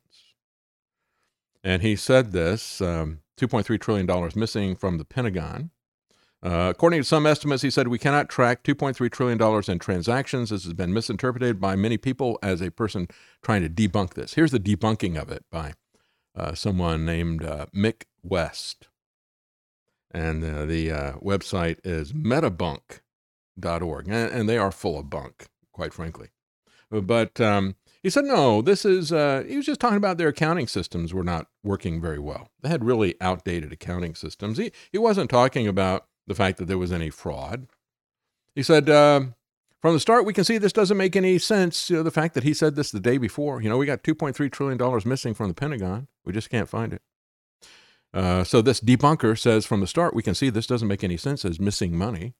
The DoD budget for 1999 was just uh, a quarter of a trillion dollars. The entire federal budget of 2000 was 1.8 trillion dollars. So 2.3 trillion dollars going missing is absolutely not something that could be swept under the rug. Where would this even come from? Well, it comes from the black budget, quite frankly. Uh, so he says that this just means this is just like you complaining about the fact that you can't keep track of your expenses between you and your wife. You know, that's that's what he's saying. You just need better accounting. Uh, no, that's not the case. And I know that from personal experience. Karen and I would, uh, when we were back in Texas, we would, um, on the weekend, we'd go for a drive in the convertible and we'd go various places. One, one weekend, we went down to a, um, uh, well, I won't mention the city because I don't want to get the lady in any trouble. Uh, but we went down to um, kind of a, a vacation area and we're hanging around. We're going through the shops that were there. And we went into one shop and it was just like little knickknacks and stuff. And Karen is looking around to at the stuff. And I'm just standing there. Um, I wasn't interested in seeing what was there. And it was a slow day. And the lady who was running the shop was bored to death. And so she just starts talking to me. You know, she doesn't know who I am. And she just starts telling me, you know, my husband and I uh, started this store um, and forget how many years it was. And and um, you know, we make uh, most of the stuff. Some of it we order, but we make this stuff here. Oh, that's very interesting. That's very nice. Yada yada. and then she starts saying, you know, I almost didn't make it here. I said, what? She said, yeah, you know, I was working in uh, the Pentagon, and um, she said the office that I was working in was exactly where the plane hit on 9 11. And I had retired from there just a few months earlier because uh, my husband had been working for uh, the military and it was time for him to retire. And I just decided I would go ahead and, and um, stop early as well so we could move down here and open up shop and all this other kind of stuff. And uh, then she starts talking about what she was doing in the office. She said, Yeah, it was, and here I'm a total stranger and she starts going through this stuff, and uh, and she said, uh, "We were investigating unbelievable amounts of money that had gone missing in the Pentagon budget." She said, "You wouldn't believe how much money it was." She said it was over a trillion dollars, and and and we were looking at this stuff, and she said we we caught these people red-handed. She said there were a lot of people who took early retirement from the Pentagon, politicians who took early retirement. She said they were just giving them a way out because they were going to be facing big jail time. So it's like, you know, hey, uh, get out and we'll look the other way, that type of thing. And I'm like, I'm thinking, should I get out my cell phone and start to record her? Uh, but, you know, I asked her, I said, where do you get your news? And she said, uh, Well, m- mostly Fox News. I said, uh, Well, have you ever heard of it? I mentioned a few different places. She had not heard of uh, InfoWars. She had not heard of Breitbart. She had not heard of anything other than Fox News and CNN. And she was um, talking about this, and I was really more interested in hearing what she had to say rather than proving it and uh, to people. I mean, if you believe me, believe me. If you don't, if you think I'm a liar, no, don't believe me. I'm telling you the truth. I sat there and listened to her talk about how they were uncovering all this stuff over a trillion dollars that she was aware of and how people were taking, uh, you know, getting kicked out left and right. She said all that just disappeared. Unfortunately, she said, and she never made the connection. Never made the connection. Uh, it could never be something that was deliberate. It was just an amazing coincidence that that happened. But it was so sad that it happened because they were really making a lot of progress and they were really rolling back the corruption that was there. I had a friend who uh, was a very close friend of mine in high school. He went to West Point and he uh, eventually wound up in the Pentagon and he retired just a couple of months before 9 11. He was very, uh, uh, very active in terms of uh, charity and fundraising and things like that for families because there was a lot of people that he knew had died in that as well. And it, and it really bothered him. But he also never would question the official story. Uh, she wasn't even really, that was not even on her radar to think about that. I've had um, Karen's cousin who was in one of the buildings and was able to get out through one of the stairways. Never would question the government's official version of the story, even though she was there. She, she was too close to it, I think, to, to question it. Uh, it's too threatening, I think, for most Americans to question the impossible conspiracy theory that is being told to us about 9 11. And that's one of the things that we're faced with with this uh, pandemic. Because we've gone through 20 years of, I don't want to know this, it's going to rock my boat that much. And that's where we are right now. So, um, you know, you look at this and uh, what we're now living through with this pag- pandemic cognitive dissonance, the one plus one equals three. And uh, the articles that we see here how are schools teaching 9 11 21 years later? Uh, this is coming from Fox News. Courtney O'Brien is the author of this. Very concerned about the fact that the next generation doesn't really see this as relevant to them. It's not quite ancient history, but to them it is. I mean, these people are as removed uh, from uh, this happening, actually more removed from the events of 9 11. Most of the kids who are in school now uh, are more removed from the events of 9 11 than I was from the events of World War II. World War II was closer to uh, my uh, generation than the kids who are young in an elementary school today uh, to their generation. And so um, you uh, see, th- so the, the point of this uh, Fox News article is decrying the fact that um, it's not being talked about enough. Uh, balancing national security and civil liberties is one of the uh, featured lesson plans. Well, there isn't any way to balance those, is there?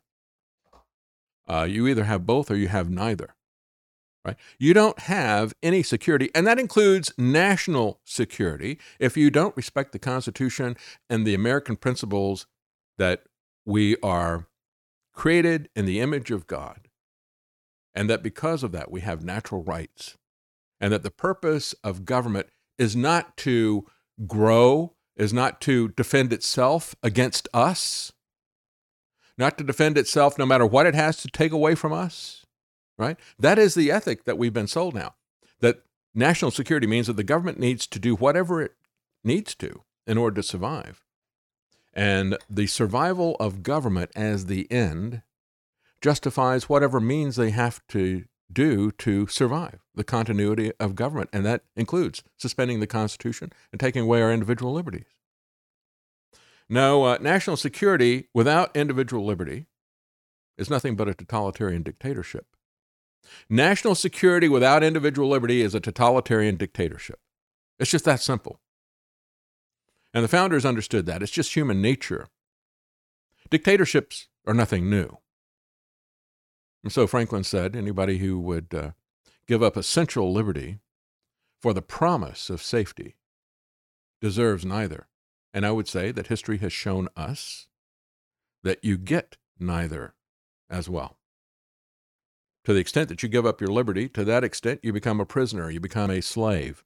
Slaves are never safe. Slaves are never prosperous. You will not get more comfortable, and you will not find your safety by giving up your liberty. Liberty is dangerous, and it is especially a danger to tyrants. And that's why they seek to take it from you for continuity of government. I had all the teachers. How did we teach it? Well, I had all the teachers say where they were on 9 11. Like I said, so what? You know, Karen's cousin who was there, she was there. And she still doesn't understand what's going on.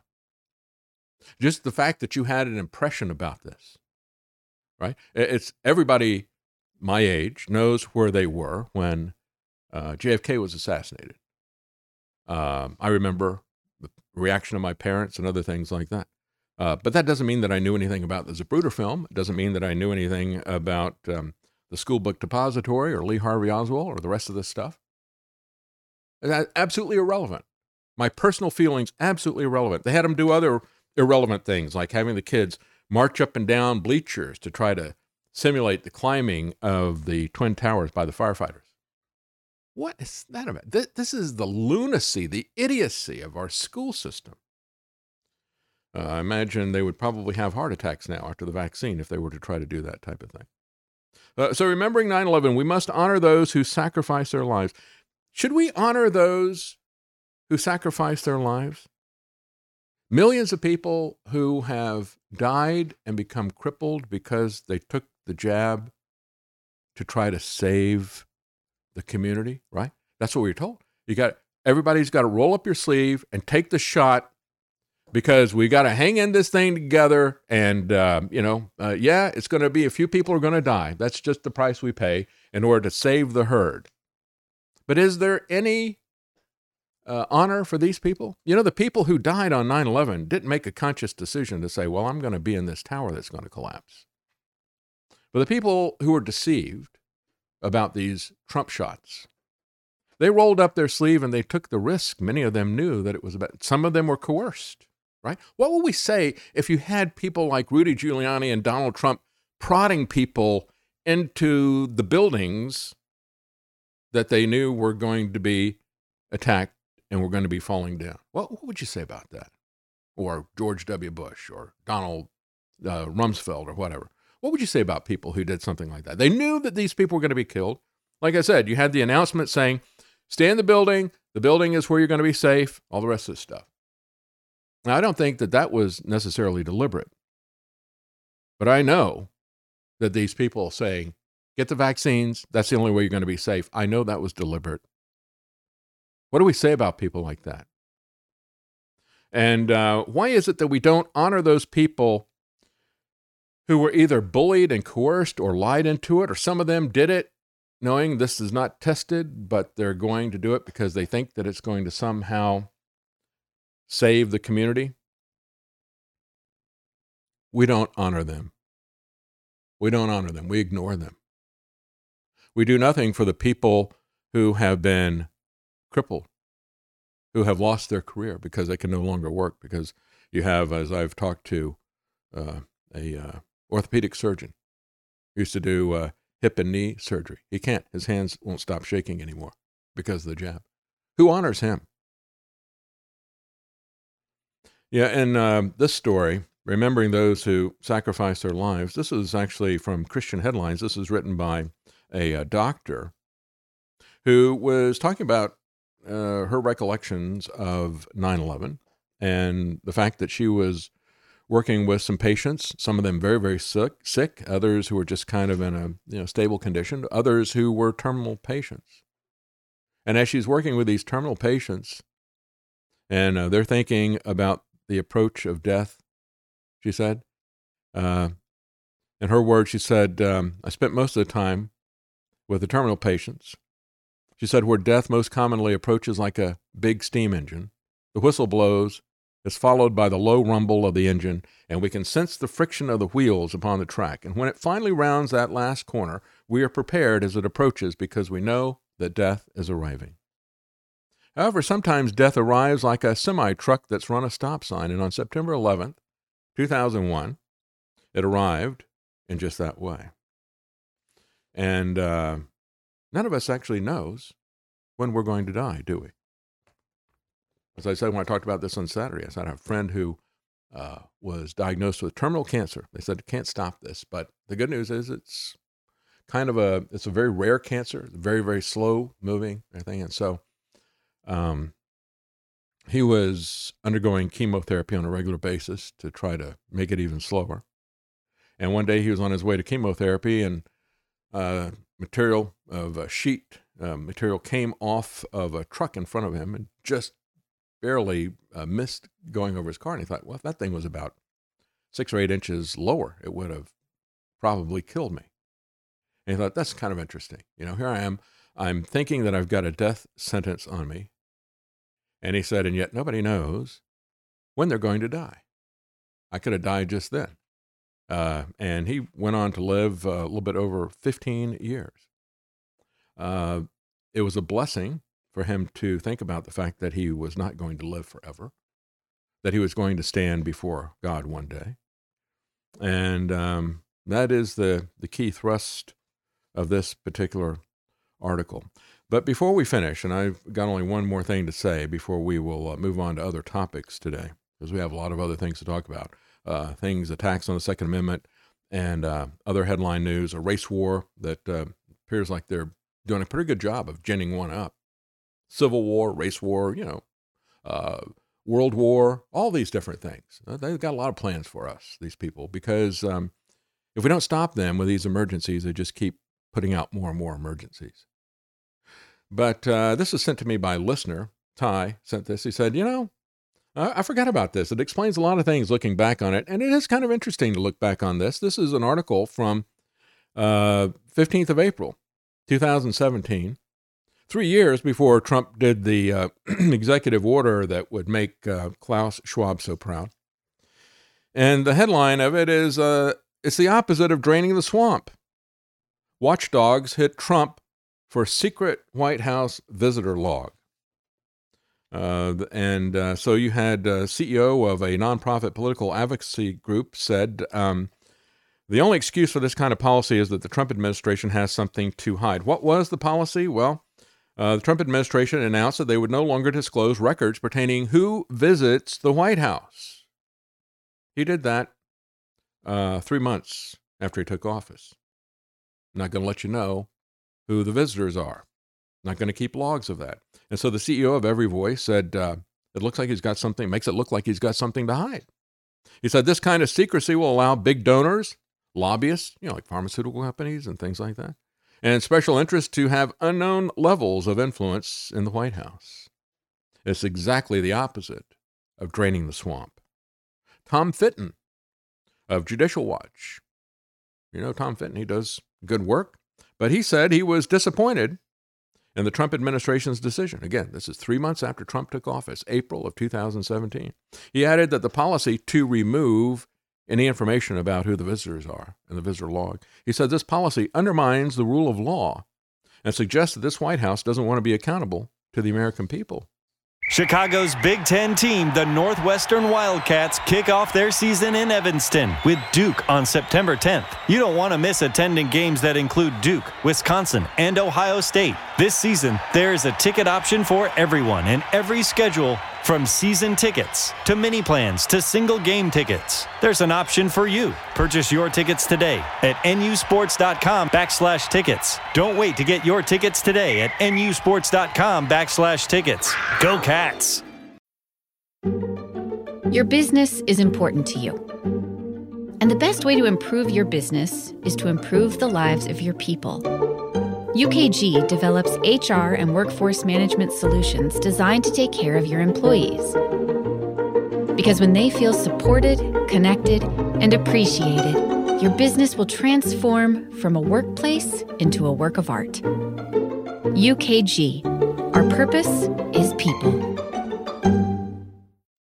The executive director of Citizens for Responsibility and Ethics in Washington, CREW, a legal watchdog group, said, It's disappointing that the man who promised to drain the swamp just took a massive step away from transparency.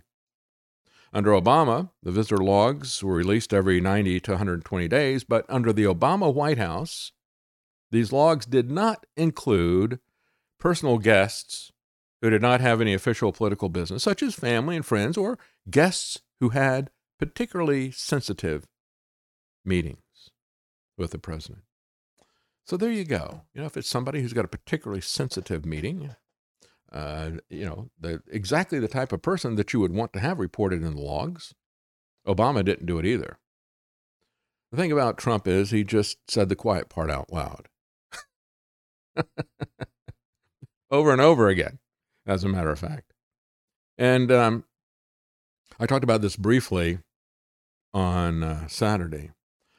When you look at what is happening with Bannon and the fact that they have uh, contacted between 35 and 50 people on Friday, and these are people, they uh, want all kinds of information. Anybody that was tangential to uh, this uh, Stop the Steal and uh, Save America rallies and things like that, they want information from them. I said, if you look at what they're doing with Bannon, I said, I believe that they are setting up a another way that they're going to come after Trump. and when you look at what happened with uh, the charges against Bannon, what is he being charged for? Well, the same thing he was charged for before when Trump uh, pardoned him. It was uh, we build the wall. They were going to build the wall since Trump couldn't get it done. They decided they would do it. They raised $25 million. Allegedly, uh, Bannon got a million dollars. And he also uh, set up a shell corporation to give money to Brian Kolfage, I think is the way he pronounced his last name, uh, who was a, uh, a veteran, a triple amputee from uh, the Iraq War. And um, he set this thing up and he told everybody, I'm not going to take a cent from it. Well, uh, maybe he spoke presumptively. I mean, you know, he's I think he's entitled to make some money out of it if he's doing the fundraising. But because he said he wasn't going to take a cent out of it, and then ultimately did, and because they knew that they had to hide it, Bannon allegedly set up some shell corporations in order to pay this guy on the side. And so they charged they're charging Bannon with um, money laundering because he set up that shell corporation to hide the compensation and with fraud because they were telling people that there wasn't going to be any compensation. And then, of course, with multiple conspiracy theory charges uh, thrown in with it as well. You know, because anytime they bring a charge against you, they'll also put a conspiracy charge because if there's more than one person involved, well, you conspired to commit a crime. So we're going to have conspiracy to do, you know, so here's the crime, and then we're also going to charge you with conspiracy to commit uh, that crime, and on and on. So they have multiple charges there. But I said, what I think this thing is really about is I think they're setting a template up with Bannon because of his uh, close proximity to Trump and because of the things that he's had to say. And uh, you've already had them looking at this and saying, well, is there a legal fund that's being set up out of this Save America? They had a fund that they were talking about, and then they talked to people who were part of Save America. This is the uh, uh thing that uh, that Trump set up to make over $250 million after the election. I said, well, no, they were just, that was just kind of a marketing idea. There was never anything like that. It's like, oh, okay, well, there you go. See, they're going to use that and say you committed fraud. And then they're going to talk about the fraudulent use of money and the redistribution of money and things like that, exactly the way that they are doing it with Bannon. Uh, when you look at the amount of money, there's only about 4.5% of the Save America fund was actually spent on legal challenges. They weren't even bothering to do the legal challenges. And uh, so, again, you know, they can spend that into a fraud account. Yes, it is political. This is a Game of Thrones. It truly is. Uh, they gave the Stop the Steal people, you know, Ali Alexander, um, Roger Stone, Alex Jones, they gave them $3.5 million. They gave the RNC a tremendous cut. You had to, when you're giving money to Save America, the first $8,000 that you gave would all go to Save America, not to the legal fund. Uh, if you gave $8,001 then one dollar would go to the legal fund, and the other eight thousand dollars would go to Trump and the RNC, and they would split it. Um, and I forget what the ratio was. It was something like 80-20 or something like that. And so all of those things, I think, are going to be another front that they're going to open up against Trump. Uh, it is um, uh, death by a thousand allegations, whether they can prove any of this stuff or not. But frankly, I think this is uh, it, it is a grift. We all understand it is a grift. But I think if they're able to bring these charges successfully against Bannon, I think that's what this is largely a, a test case of, and it's what they're doing when they roll this out to 35 to 50 other people. And it is a political, uh, it is a politicized attack. It is a Game of Thrones in the sense that one of the lawyers for one of the organizations that was subpoenaed said, I and many other people, my client and many other people, were getting calls from a political reporter asking if the FBI had sent them subpoenas yet or had uh, raided them yet. So the FBI tipped off these political reporters in advance, but not these people, in advance of these people even getting hit. So it is a an amazing bit of corruption, but the corruption extends on both sides. As I've played for you before, uh, Steve Bannon, just before the election, four days before the election, was talking to a group of wealthy Chinese investors that were associated with uh, the um, individual who is um, uh, the individual Guo, the billionaire who they they uh, arrested uh, Bannon the first time they arrested him. He was on that billionaire's yacht.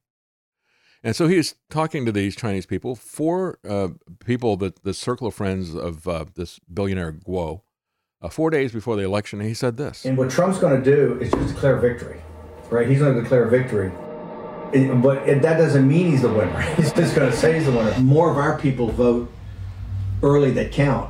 Theirs voted mail. And so they're going to have a natural disadvantage, and Trump's going to take advantage of it. That's our strategy. He's going to declare himself a winner. So when you wake up Wednesday morning, it's going to be a firestorm. You're going to have Antifa crazy, the media crazy, the courts are crazy, and Trump's going to be sitting there mocking, tweeting shit out. You lose. I'm the winner. I'm the king. And he'll be all over. He'll be he'll be going. Where's Hunter? Is Hunter on a crack pipe?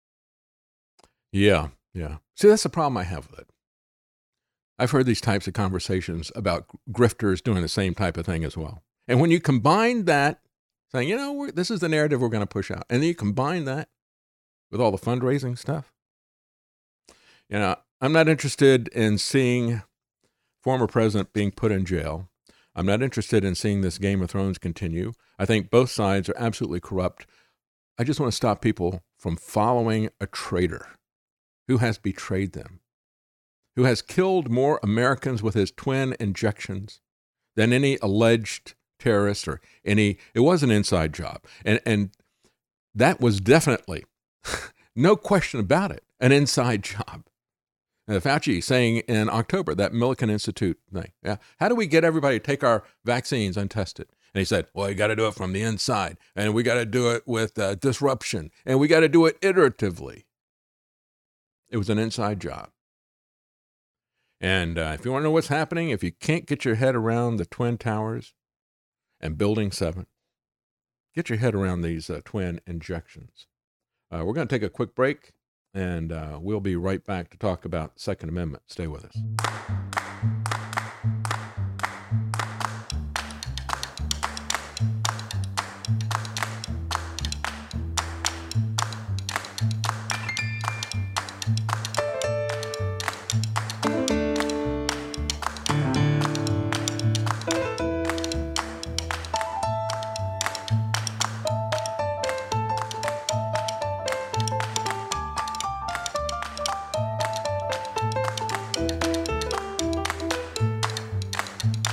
Decoding the mainstream propaganda.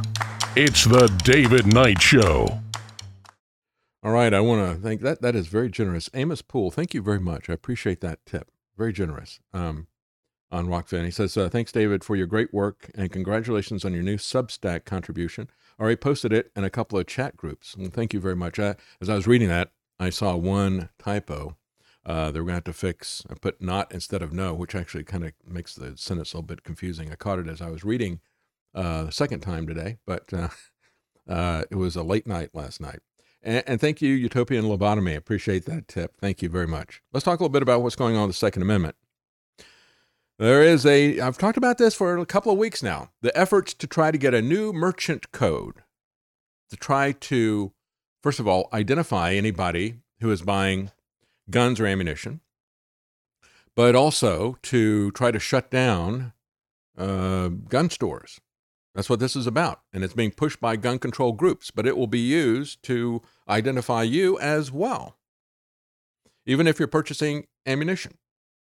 So, an international standards body, uh, which is called um, the ISO, the International Organization for Standardization. So, you see ISO numbers a lot of different places, and they have a, it's a non-governmental body. It's uh, headquartered out of Geneva, Switzerland, and um, they create standards for a lot of different things, and they have codes for different industries. So, as we're trying to get um, things set up where we can actually process payments on the website for merchandise that we've now already bought, uh, but we're, we can't sell it until we can get uh, somebody that will let us uh, take um, charges on there. And I've been banned by PayPal, I've been banned by Venmo, and um, you know one of the major uh, couple of them uh, that w- that we've dealt with. We find out that eventually, oh yeah, they're owned by PayPal as well, having this consolidation that is happening. And um, so evidently there's some kind of code for me. I don't know if it came from Geneva, Switzerland or something, but there's a code for me.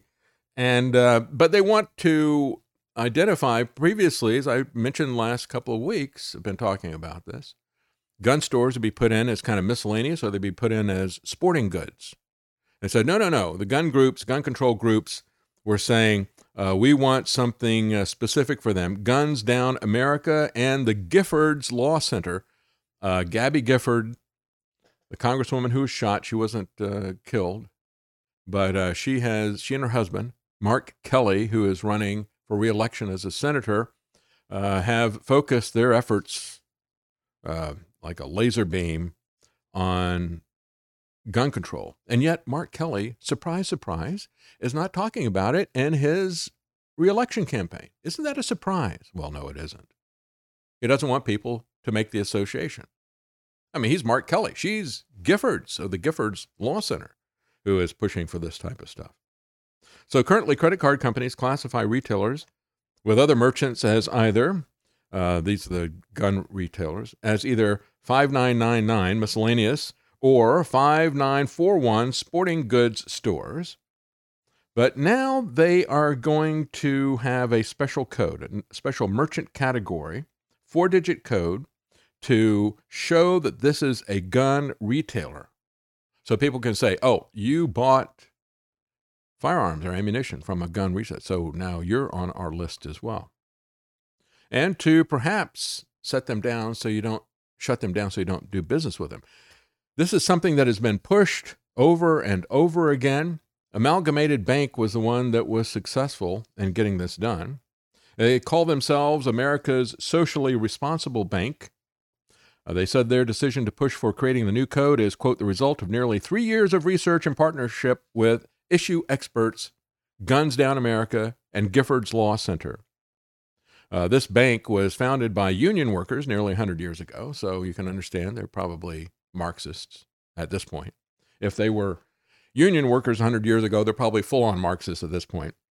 Uh, the bank first tried to get this merchant code created um, uh, back in July 2021, but the application has been denied twice by the ISO. And as I reported last week, you had New York state officials get involved in this as well. Uh, you had state legislators, you had the governor, Hochul, pushing for this. And then they brought in the pension fund, uh, the big pension funds in New York State, to put pressure on the financial services to try to get this thing done. And apparently, this pressure campaign has worked. So now the International Organization for Standardization, ISO, has now come up with this. And um, they said now it remains to be seen whether or not companies will adopt it. And um, you know, whether the credit card companies will start to collect this information and put it out there. A spokesperson for the uh, NRA Institute for Legislative Action said, implying that firearm purchases are suspicious demonstrates an obvious bias that these attorneys general hold against anyone who chooses to exercise a fundamental constitutional right. Creating specific credit card codes for firearms lays the groundwork for de facto firearm registration, and suggesting otherwise is either short sighted or deceptive. Well, uh, and it's not just firearm registration. I mean, it is laying the groundwork for ammunition uh, legislation. So, how is this going to work? Well, here's a good example. Uh, something else that's been going on for several months are gun retailers saying that UPS has, quote unquote, lost their shipments over and over again. So there's been a lot of questions about whether or not UPS is targeting the gun industry and making it difficult for them. And now UPS has come out and said recently UPS updated its policy to adhere to national regulations uh, with uh, firearms and explosives with a number of states. And as a result, additional requirements to comply with these registrations, blah, blah, blah. So now they've put out a new rule change, put out a letter about that, warning people that they are going to make it much more difficult, if not impossible, for people to buy firearms and ammunition. After they have been accused multiple times by a lot of different locations of stealing their uh, shipments. Ammo Land News obtained a letter that UPS sent customers in the firearms industry specifying how, as of August the 29th, shipments of at least 50 handguns per day had to be sustained to use its second day air service. Sellers who do not buy 50 handguns per day uh, will risk losing their shipping accounts. So they are focusing so you have the shipping business focusing on this and saying, we're not going to ship guns to you. You have banks saying, if you have this merchant code, we're not going to pay you or allow you to do banking. You see how this works? This is the government using private corporations as deputies to censor, to surveil, to track. This is what has been happening with the social media companies for the longest time. I've talked about how it is the iron fist of government censorship with a velvet glove of presumed private ownership. We're not telling them what to do. I mean, they're just, uh, we're just, you know, we are politically on the same page. I mean, you know, they hate conservatives, they hate Christians, uh, they hate guns, they hate this, they hate that. And, and they're just doing this because uh, they agree with us that you people are racist and hateful. And, um, so that's not what it really is involved at all because we have seen even the Republicans, Marco Rubio, saying to the big three, Facebook and Twitter and uh, YouTube, saying to them, uh, You're going to censor who we tell you to censor, right? Not who the Chinese tell you to censor. And then when you look internally into Washington, you have the Democrats saying to them, You're going to censor the Republicans that we tell you to censor, and the gun owners that we tell you to censor, and the people who are questioning the vaccines. You're not going to censor us, the Democrats, right? And so it's a, a pressure campaign of intimidation. And it's bigger than that, it's bigger even than the government. Because you have these pension funds and you have uh, the uh, big funds like um, BlackRock and Vanguard. And, uh, there, there's three of them that together own about $30 trillion worth of equities. And they use that as leverage to tell them you're going to toe the line on environmental policy, you're going to toe the line on our socialist policies, you're going to tie the toe the line on our gun policies, or we're going to punish you financially. And their ESG scores are far more important to them than their credit ratings anymore. So uh, I guess maybe we could now say ESG is environment. Uh, uh, societal and guns agenda, right? Not governance, but that is the way that they're governing. They're governing through these corporations. And I've said this from the very beginning when you look at censorship and they say, well, this is just the private companies that are doing And the private companies can do anything they want. If they want to censor you, they can censor your free speech. I said, I know exactly how this is operated because uh, for 40 years, practically, I've been fighting uh, third party 40 years ago I was fighting with third party and independent candidates trying to get into debates after we had jumped through all the additional hoops to get on the ballot and they said well it's a private organization that's controlling the debates And they don't want you on there. So there's nothing I can do about it. This isn't coming from the Republicans and Democrats. It's like, but you created that organization. You created the presidential debate condition, uh, uh, commission, and you are working with the North Carolina Association of Broadcasters, who's running the debate, but they are, you know, they're a private organization and they don't want any third party candidate on there. Just going to be Republicans and Democrats. And they can do whatever they want. They can shut down speech in the public square. If that was ever a public square, that's the debates. You got three candidates who qualify for the ballot. Oh, we're only going to have two of them on. If ever there was a public square, that's it. And they've used this same gag to gag people. It's a joke to gag people.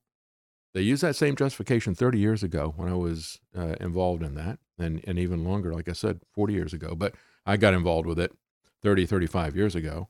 And they use that same rationale, that same sick joke to gag people on social media now, to gag individuals, free speech of individuals and the free press of journal, uh, journalists exercising the rights of the free press.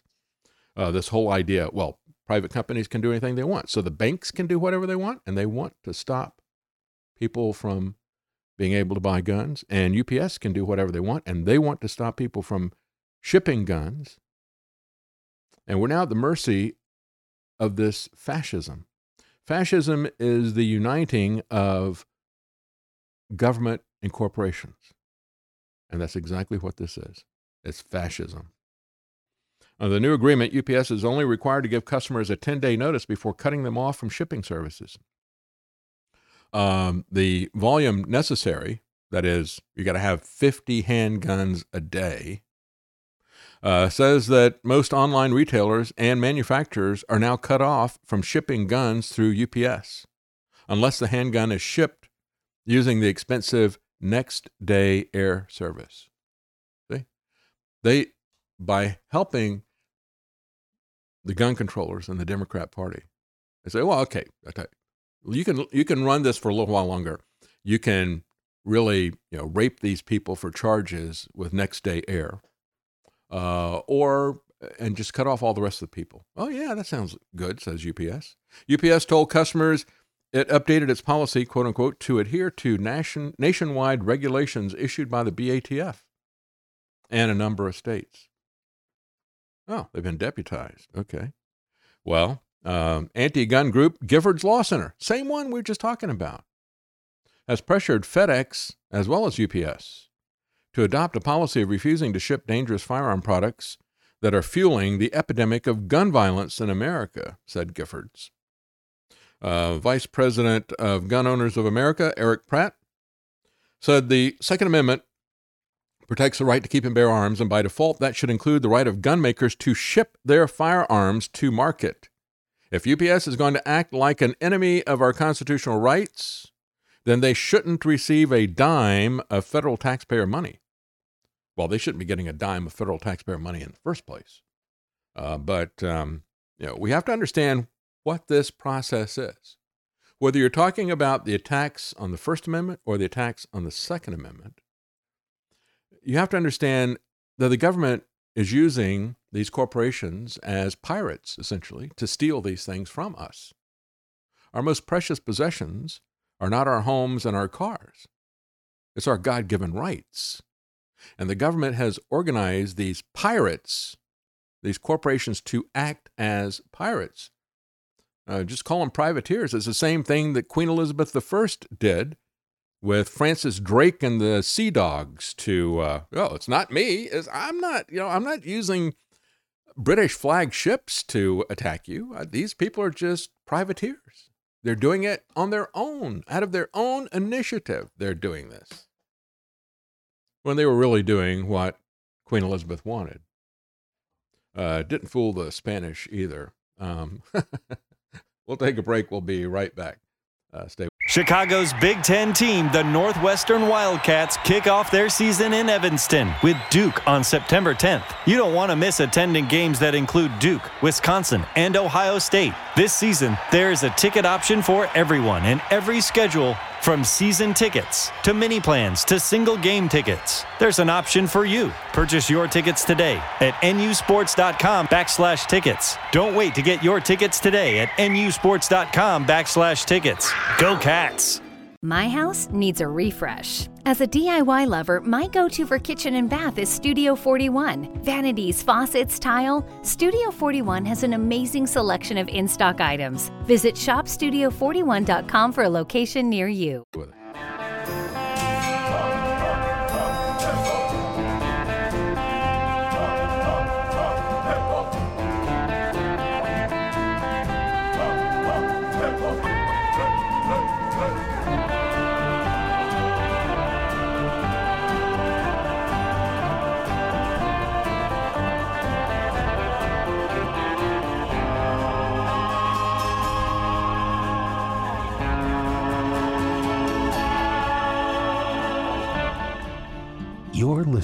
The David Knight Show.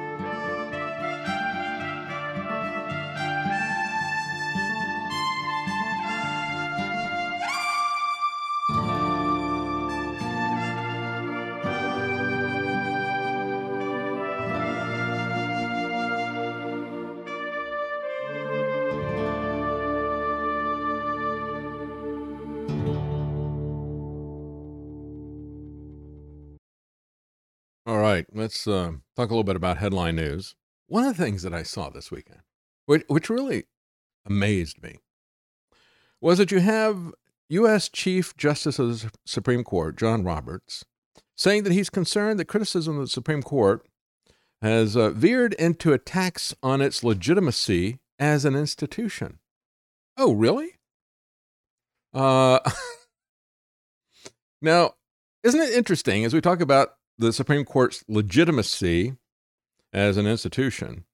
Um, he said people can say what they want. He said late Friday at a conference in Colorado Springs where lawyers and judges gathered to discuss legal developments. He said you can say what you want, but simply because people disagree with an opinion is not a basis for questioning the legitimacy of the court. Well, I would ask Chief Justice Roberts if somebody disagrees with a decision, somebody within the court, uh, somebody who is a justice or a clerk or something like that, somebody in that close circle, if they disagree with the decision, is it okay to leak that decision? And who is it that leaked the decision?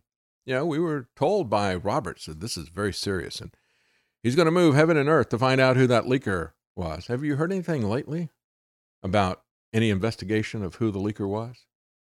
No, it's been crickets, hasn't it? And I said when it happened, I said, I believe the person who did it was John Roberts. And I gave you the reasons for it. Uh, I believed that uh, he was trying to uh, put pressure on them.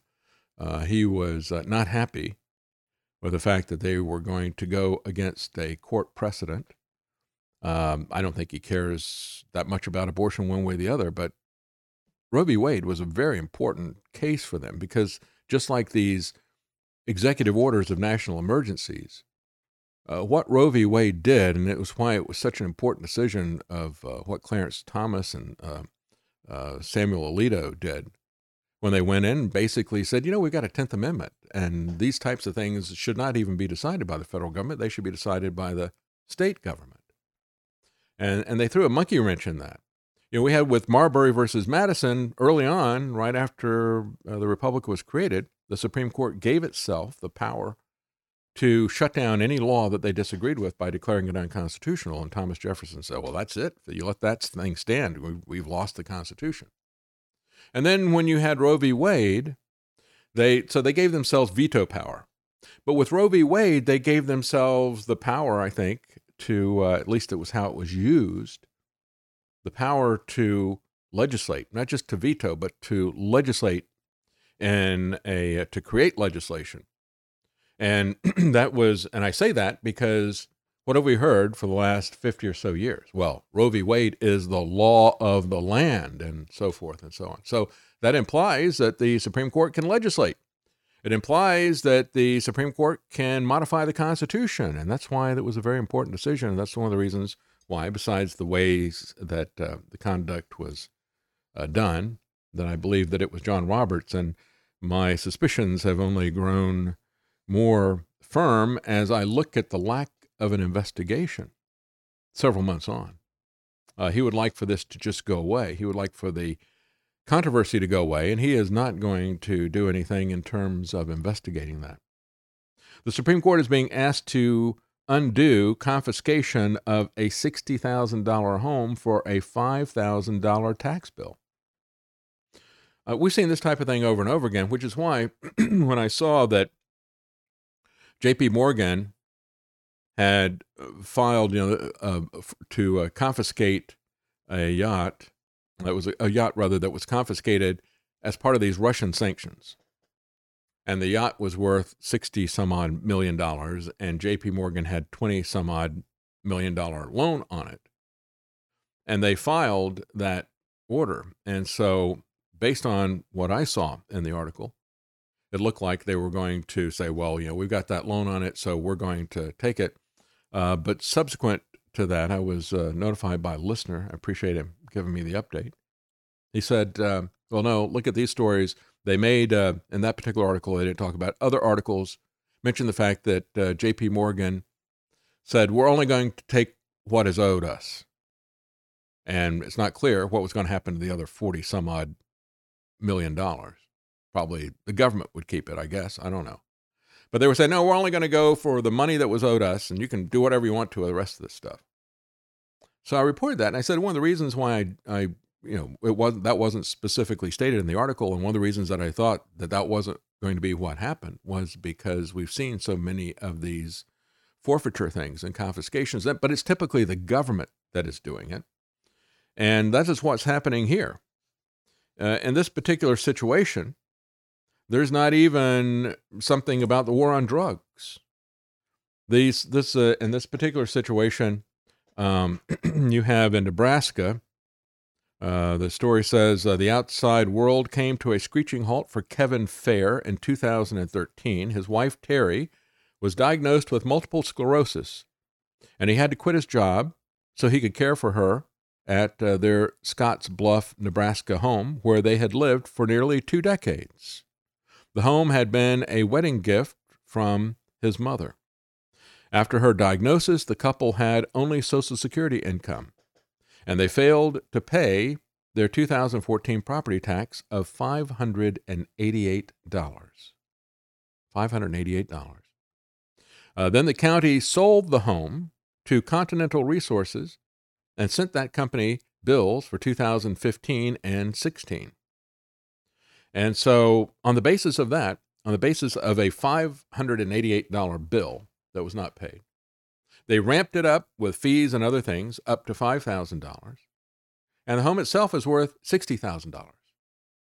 So, because they didn't pay the government $588 tax, the government and their corporate agents in this fascist system of government that we have is going to steal the home uh, for what is now, they say, well, you got to have a payment of uh, $5,200 now because they've multiplied this. Just last week, I was talking about uh, the story of an elderly lady. I think she's in her 80s now. She was a very young child. Her parents uh, were Jewish and um, in Europe and the time of, of uh, World War II and, and the rest of the stuff. And they set aside some money that was in an account uh, and uh, they escaped to America. And uh, she was aware of the account, but she hadn't done anything with it. And it was a fairly large account. I mean, it was significant size. And, um, you know, it was uh, millions of dollars.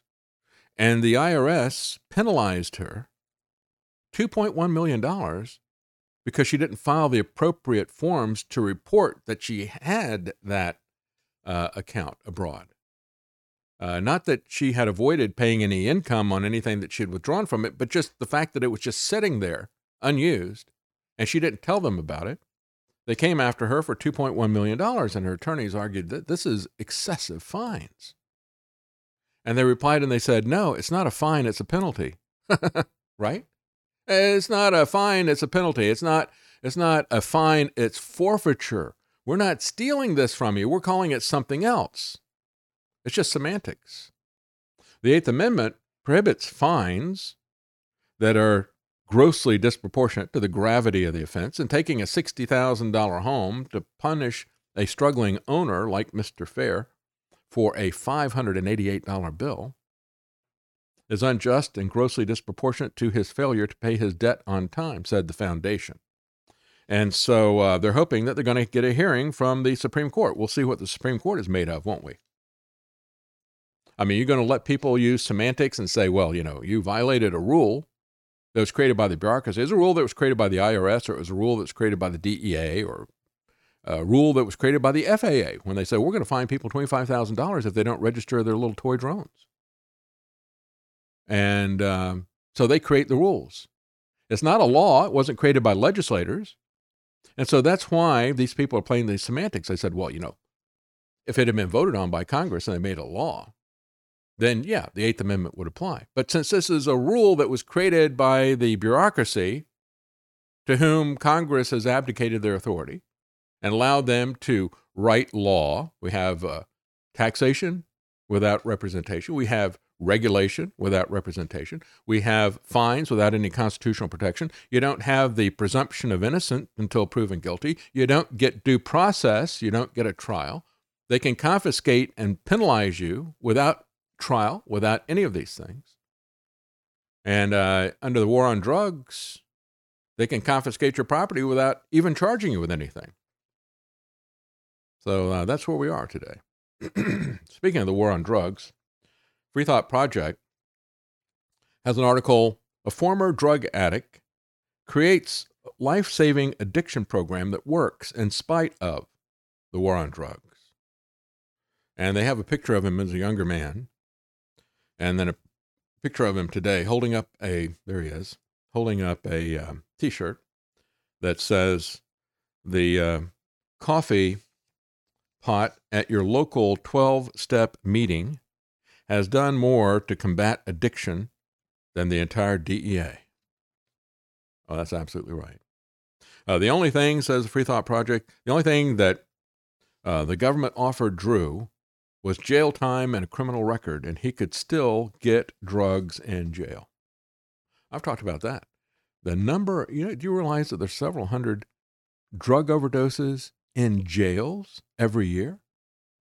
I remember reporting on a story years ago where there was a, it was a mother who was in uh, Maryland, and her son was abusing drugs. She couldn't get him to stop. She was worried he was going to kill himself with an overdose. And so she reported him to the government, hoping that they would lock him up and that would cause him to get off of drugs. He would be locked up in prison and have to quit cold turkey because he couldn't get drugs in prison. Well, he didn't have any trouble getting drugs in prison and he died of an overdose shortly afterwards. And I said, when I talked about that, I said, can you imagine if we have a system that, uh, you know, whenever you set up prohibition, you uh, establish a, a mechanism that is going to corrupt law enforcement, corrupt the courts, corrupt the prison guards, and, you know, massive corruption everywhere. I said, can you imagine what kind of a society, if we're going to try to stop drug use, by law enforcement? what kind of a society are we going to have to create if you can't stop drug use even in a prison? We're going to have to have something that is worse than a prison. And probably it still won't stop it. But that's where we're headed if we're going to follow policies of prohibition. If we're not going to acknowledge, as this guy did, that it is a medical issue, a psychological issue, a spiritual issue if we're going to try to use, uh, because we got the tool of law enforcement and police and prisons, if we're going to try to use a hammer against everything, because that's the only tool we've got, then uh, we've seen what that looks like for the last 50 years. Instead of realizing the horrific nature of the enforcement of prohibition, many cities across the country doubled down on the drug war instead of admitting failure. As we can see from watching it unfold, this only leads to more suffering and more crime Luckily, there are cities and now entire states and other parts of the country that are taking steps to stop this violent war, and the implications for such measures are beneficial to all humankind. But it's just not happening fast enough. Despite kidnapping and caging people for illegal substances for decades, the U.S. currently finds itself in the worst overdose epidemic in history.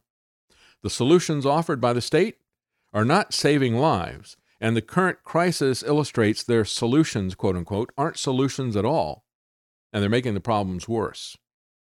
Fortunately, there are forces outside of the state that are working to stop this problem, and unlike the government, it's effective. Meet Drew Cook. Former vice presidential candidate for the Libertarian Party, Spike Cohen, released a series of tweets this week explaining Cook's history with drugs, what he did to overcome that history, and how he channels that history now in order to save lives. According to the Post, Cook was a hardcore IV drug user for over 12 years, and when Cook needed help, the only help the state offered was in the form of chains and metal bars that don't work. After he hit rock bottom in 2012, Cook knew something had to change, so he sought support from substance abuse groups, and he got sober that year. Since then, he's spearheaded his own groups and he's figured out ways to help others who are in similar situations. Uh, so, in early 2021, he founded the LP Sober Caucus, and since then, he and other Libertarian Party members have handed out hundreds of fentanyl testing strips and uh, set up drug free hospitality rooms at LP conventions across the country.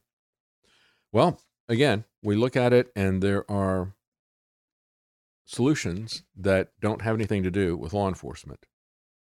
And um, unfortunately, law enforcement is being overwhelmed in Mexico and many other places because they have created a monopoly for the worst of uh, the people in our society. Uh, just as uh, alcohol prohibition created uh, Al Capone and a lot of the mafia, this thing has been running for 50 years and it has created some horrific uh, adverse effects, if you will. Uh, no, the the reality is, as the 12 point programs have shown, uh, they're vaguely Christian, but there is power in Christ to get rid of these these things that are possessing you, that are enslaving you, and that's the key thing. And it's so sad to see that that is not uh, being seen by so many people.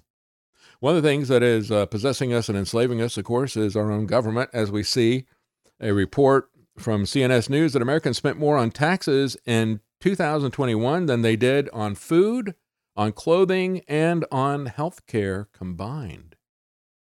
More than food, clothing, and health care combined on taxes. That's why I said for the longest time, you know, they talk about the expenses of health care. And I said, well, if you're really concerned about that, then instead of putting the government in charge of it, first thing you could do is allow us to deduct it fully. Because, you know, there's restrictions. It's a percentage of your income that you have to exceed your taxable income before you get anything that's a deduction. And of course, if you take a deduction, uh, you know, if you're in a 20% tax bracket, that means that you're only going to save with that deduction 20% of the dollars that you would have paid in taxes. If you get a tax credit, that's a dollar for dollar savings on your taxes. So I said, if they're right, and I think they are, that um, medical care is too expensive and that it is very, very important, then allow us, please, to pay for our medical care before we send you our tax dollars. Maybe you could allow us to pay for our food before we send you our tax dollars. Because right now, they're getting more taxes from us than we spend on food, clothing, and health care combined. During 2021, American consumer units, this is the way it's being the uh, Bureau of Labor Statistics now has something they call a consumer unit. We'll come back to that in a minute.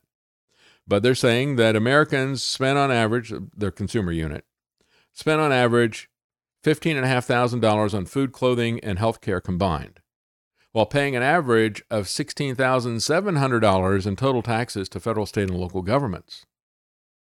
How do they define consumer units. I think this is kind of one of the more interesting aspects of the story, frankly. We know that taxes are record high, uh, but a consumer unit is something that has now been created by the Bureau of Labor Statistics because they don't like these terms of family or household. I, I guess they're just too patri- patriarchal, uh, too traditional. So we've got to come up with something we'll call a consumer unit. And they have three different possible definitions for a consumer unit. It can be either number one, all members of a particular household who are related by blood, marriage, adoption, or other legal arrangements, Or it could be number two, persons living alone or sharing a household with others or living as a roomer in a private home. Uh, or number three, two or more persons living together who use their income to make joint expenditure decisions. Because that's where we are with a breakdown of the family. And of course, one of the things that has broken down the family so much is higher taxes. If you go back and you look at the 1950s, for example, um, well, even before that, when the income tax was created, it was a tax on income. What was income? It wasn't wages. And we were told that it was going to be a tax, it was going to be less than 1% on the 1% of the wealthiest people or less.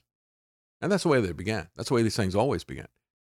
How do you turn everything upside down? Well, like Fauci said, you do it from the inside, you do it with disruption, and you do it iteratively. And so they did it iteratively. When they got to World War II, they put on, they said, you know, times are tough. We got to pay for the war, so we're going to put a temporary tax on to pay for uh, on your wages. But it'll end after the war. Well, it didn't end after the war. Uh, technically, legally, it, it did, but uh, they continued to intimidate people after that. But even by the 1950s, as they continued this wage tax, you had a situation where, in a typical family, uh, that at that period of time, uh, husband and wife married. Imagine that. You remember those days? Uh, husband and wife married, and they have two kids. Well, typically, um, the um, they were paying about two percent in taxes. Fast forward a few decades, when I started talking about this back in the '90s, you had um, the uh, wife had gone to work to try to help make ends meet, and instead of the family of four paying two percent of their income in taxes, now they're paying about twenty-eight percent, which was about what the average working wife was paying. They had put the mothers to work in order to pay the big tax bills. And now we're paying more in taxes than we do for food, clothing, and health care combined. You want to talk about the Great Reset? It's been running for a long time, hasn't it? You want to know what these IRS agents are going to be doing? They're going to be shutting down crypto, but they're going to be coming after the middle class.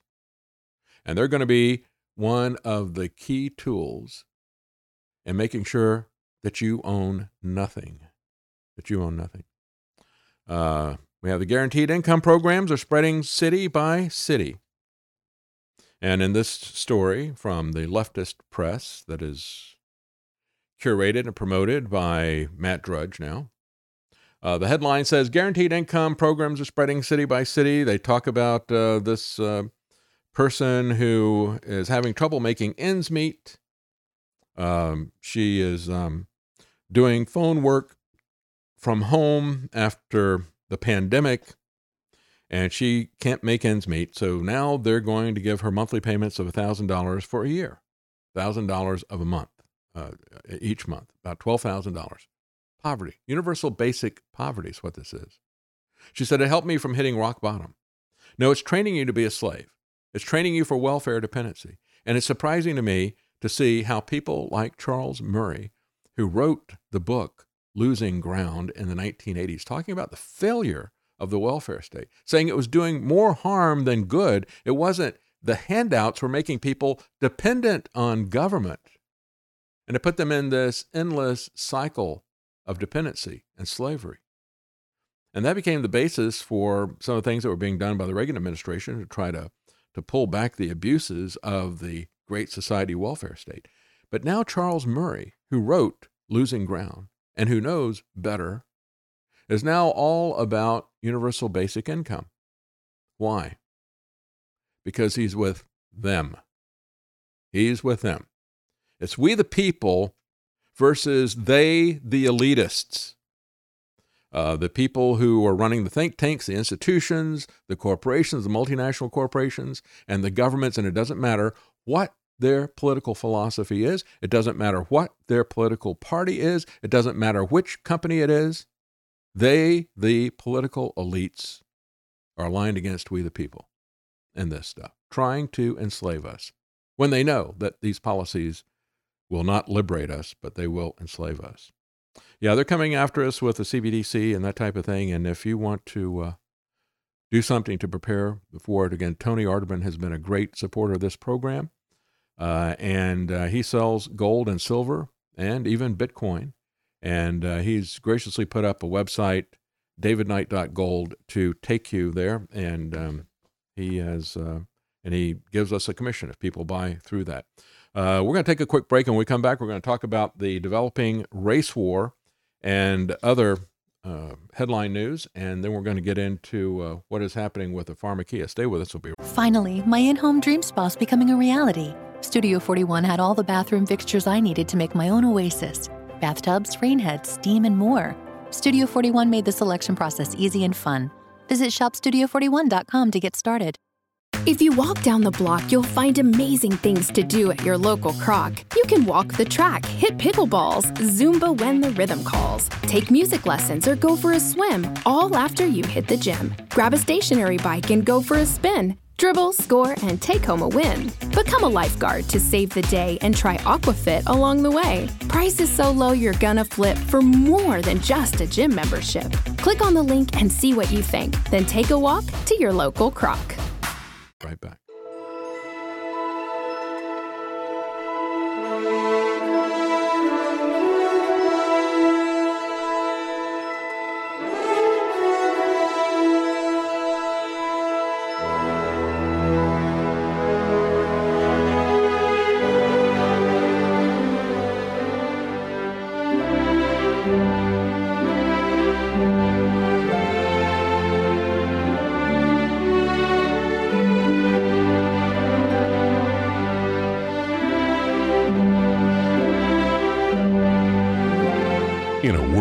Deceit, telling the truth is a revolutionary act. You're listening to The David Knight Show. All right. Is the U.S. on the horizon of a civil war? We've seen this question asked over and over again. And you can see the polls that show that of all adults, when they asked this in a scientific poll, um, they said about 43% of all adults said, Yeah, I think we're headed toward a civil war. It's slightly lower with Democrats, but it's much higher with Republicans. 54% of Republicans think that we're headed for a civil war. Perhaps it's because they see the actions of their own government uh, calling people who speak out at school board meetings terrorists.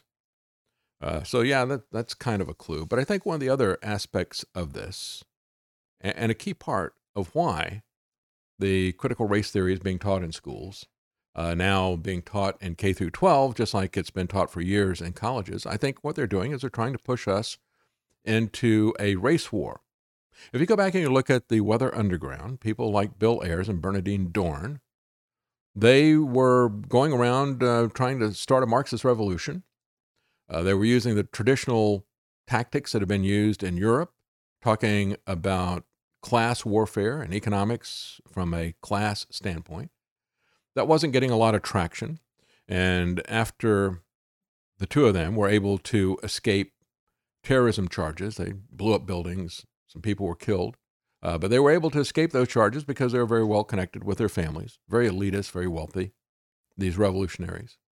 And then uh, you had Bill Ayers and Bernardine, Bill Ayers and Bernardine Dohrn go into education into, in Chicago, uh, and they were very effective there. They decided they'd stop blowing up mines and they would start blowing up children, uh, stop blowing up uh, buildings and start blowing up the minds of kids through the educational system. Uh, they were the ones who were pushing, as a part of this movement, the idea of white skin privilege. They didn't create that term, but they pushed it and popularized it through their educational connections. And then they just shortened it up to white privilege. And so now the Marxist revolution in America has been focused more on race than on upward mobility. And it seems to be working. When you look at what happened in Memphis last week, uh, this uh, guy decided he would just go around uh, shooting people. Now, that was not a racist attack. Uh, the first person he shot was a friend of his who was also black, and the last person he shot in the back was uh, a uh, young black girl, about 18 years old. But now you see that uh, some video has surfaced of some uh, other young thugs in Memphis uh, boasting about how they want to shoot white people. So now they want to make it a race war. Uh, here's the clip, and then we'll have the translation for you afterwards. That man cannot, on God, that man white, that man folks not finna like black people. Then, then they finna be, they finna be marching on the river saying white lives matter. Y'all let through, y'all finna see some white folks finna hate black people. I, hate, I hope y'all know it. First it was Eliza Fletcher. They finna take this shit back to racism. I hope y'all ready. First it was just Fletcher. I'm finna go on here and go Z mode on number white people. I get any white hoe on the side of me, don't get popped tonight. He already shot a white old man. I'm finna shoot a white old lady shit. While grandkids in the car. Okay, so um, uh, we're going to need to have a translation here. Let, us bring in somebody who uh, speaks jive. Can I get you something? Some mofo butter laying me to the bone, jacking me up. Tight me. I'm sorry, I don't understand. Cuddy say can't hang. Oh, stewardess, I speak jive. Oh, good. He said that he's in great pain and he wants to know if you can help him. All right, would you tell him to just relax and I'll be back as soon as I can with some medicine? Just hang loose, blood. She's gonna catch up on the rebound on the med side. What it is, Big Mama? My mama raised no dummies. I duck a rap. Cut me some slack, Jack. Say cutting can say we say be doing everything. Chump don't wanna help. Chump don't get the help. Say can't hang. Say seven up. Jive ass dude don't got no brains anyhow. Okay, so the Memphis Police Department brought in somebody to do a jive translation of that video, and it goes something like this He already shot a white hoe. Man, I'm fixing to shoot a white old lady while her grandkids in the car. And uh, they discussed shooting white people. They named the suspected gunman, Ezekiel, uh, who went on a shooting spree uh, and the day before, and uh, they really like what he did. They want to copy what he did, but they want to make it this time. They want to make it about race, which not even that guy who live streamed the senseless violence did. So the Memphis uh, Police Department uh, says uh, on Thursday we were advised of threats of violence directed at members of our community. These terroristic threats are posted on social media platforms. The two suspects making these threats are described as two black males between the ages of 18 and 21.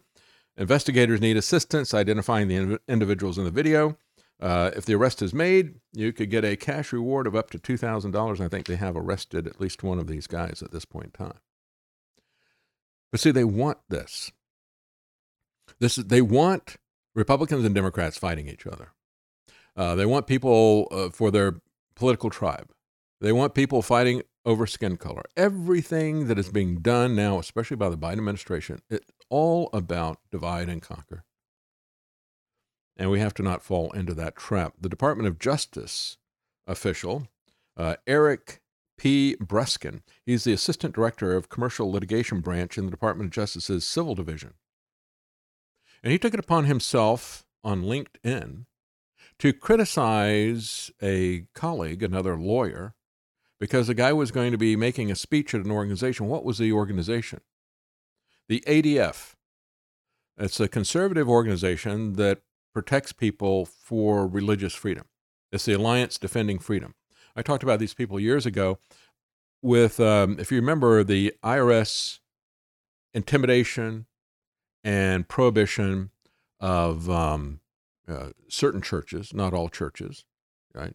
Uh, black inner city churches were allowed to have political figures come in and make speeches, and that everybody looked the other way. As a matter of fact, they applauded that, but they would intimidate people with what they called the Johnson Amendment. They would intimidate other churches, especially conservatives, and say, "You better not say anything about politics, or we'll um, we'll take away your tax deduction." And it gets to be a very messy thing if they were to do that, because if they revoked the tax deduction deduction uh, status of a church or something like that, theoretically, I guess I don't know, they could go back previous years and create a really big mess for anybody that had donated to that church, and then um, you know they say, well, that's not a qualified uh, charity anymore, so now you got to pay this stuff with penalties and fees and that type of thing potentially.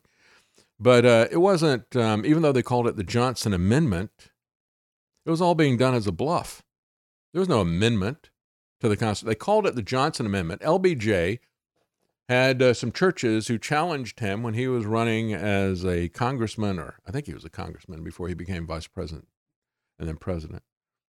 And so he had some churches that opposed him in, a, in a, an election. And he decided that he would gag them and shut them down and use the IRS. And so uh, he proposed a rule rather than having the IRS write a rule. Okay, he proposed and got people to sign on to it.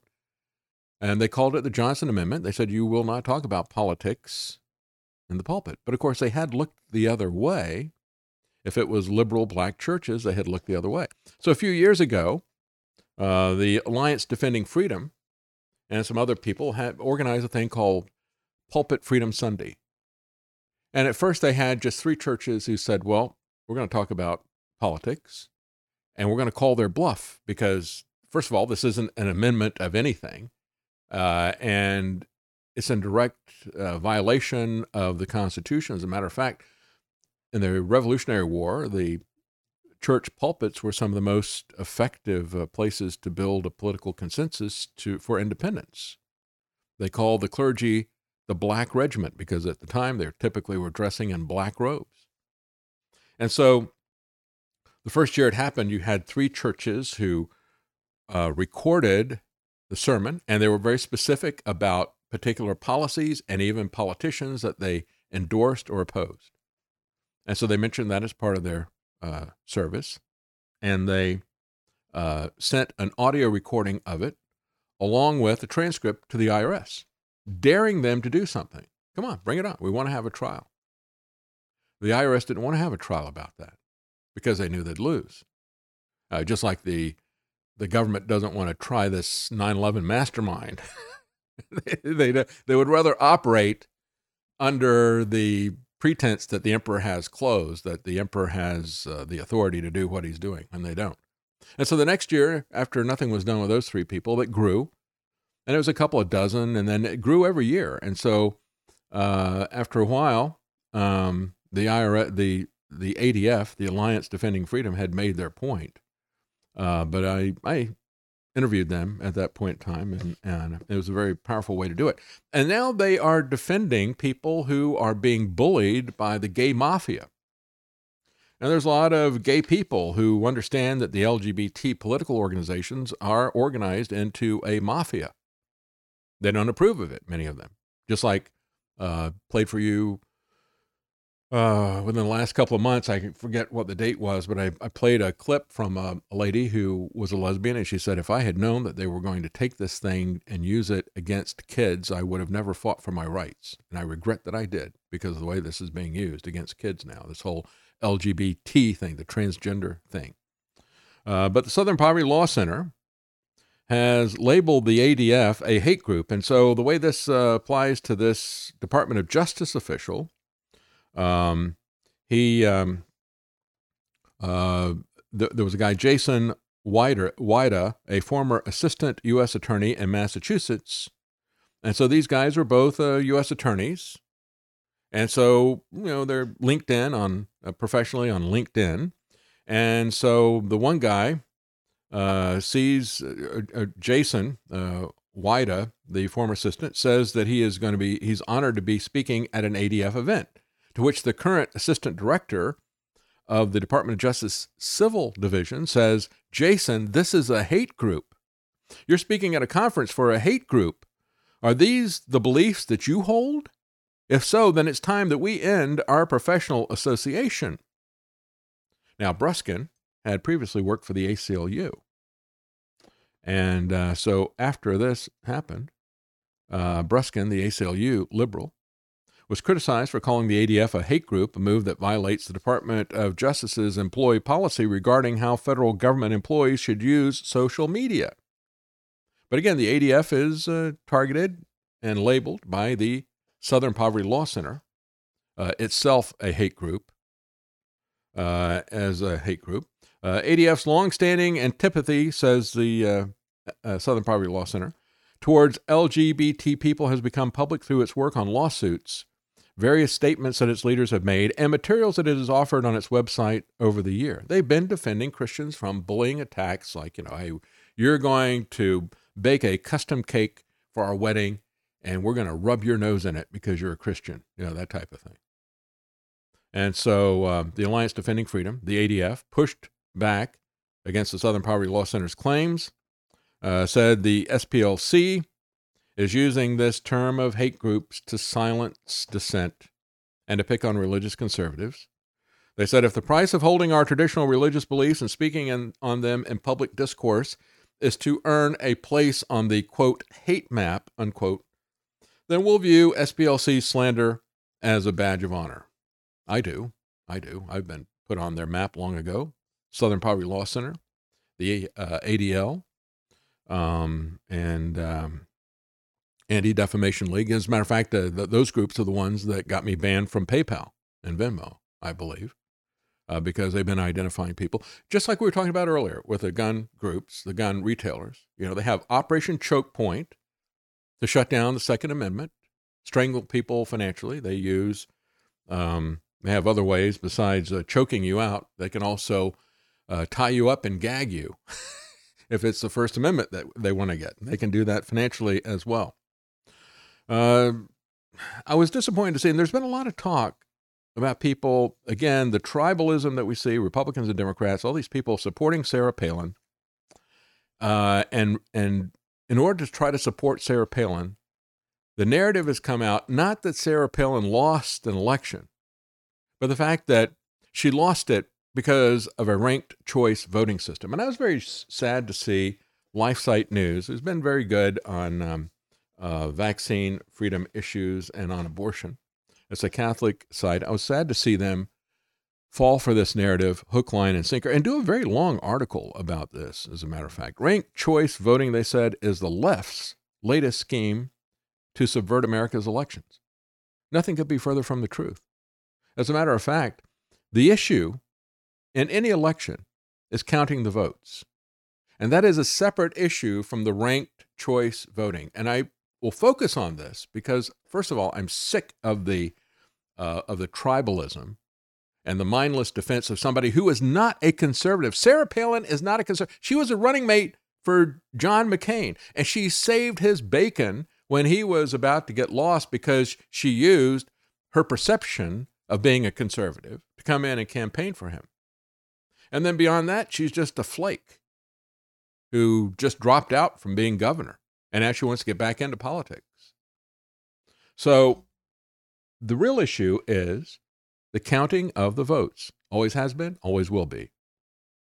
And the only solution for that is eternal vigilance and hand ballots and watching them count the ballots and having a single day election. You can have uh, absentee ballots, like we've done for a long time, that's not going to be that big. It's going to affect anything. But this whole thing that was set up by Trump with a lockdown election, the mail out ballots is what they were. They weren't mail in, they were mail out. They're mailing out more ballots than they had to people.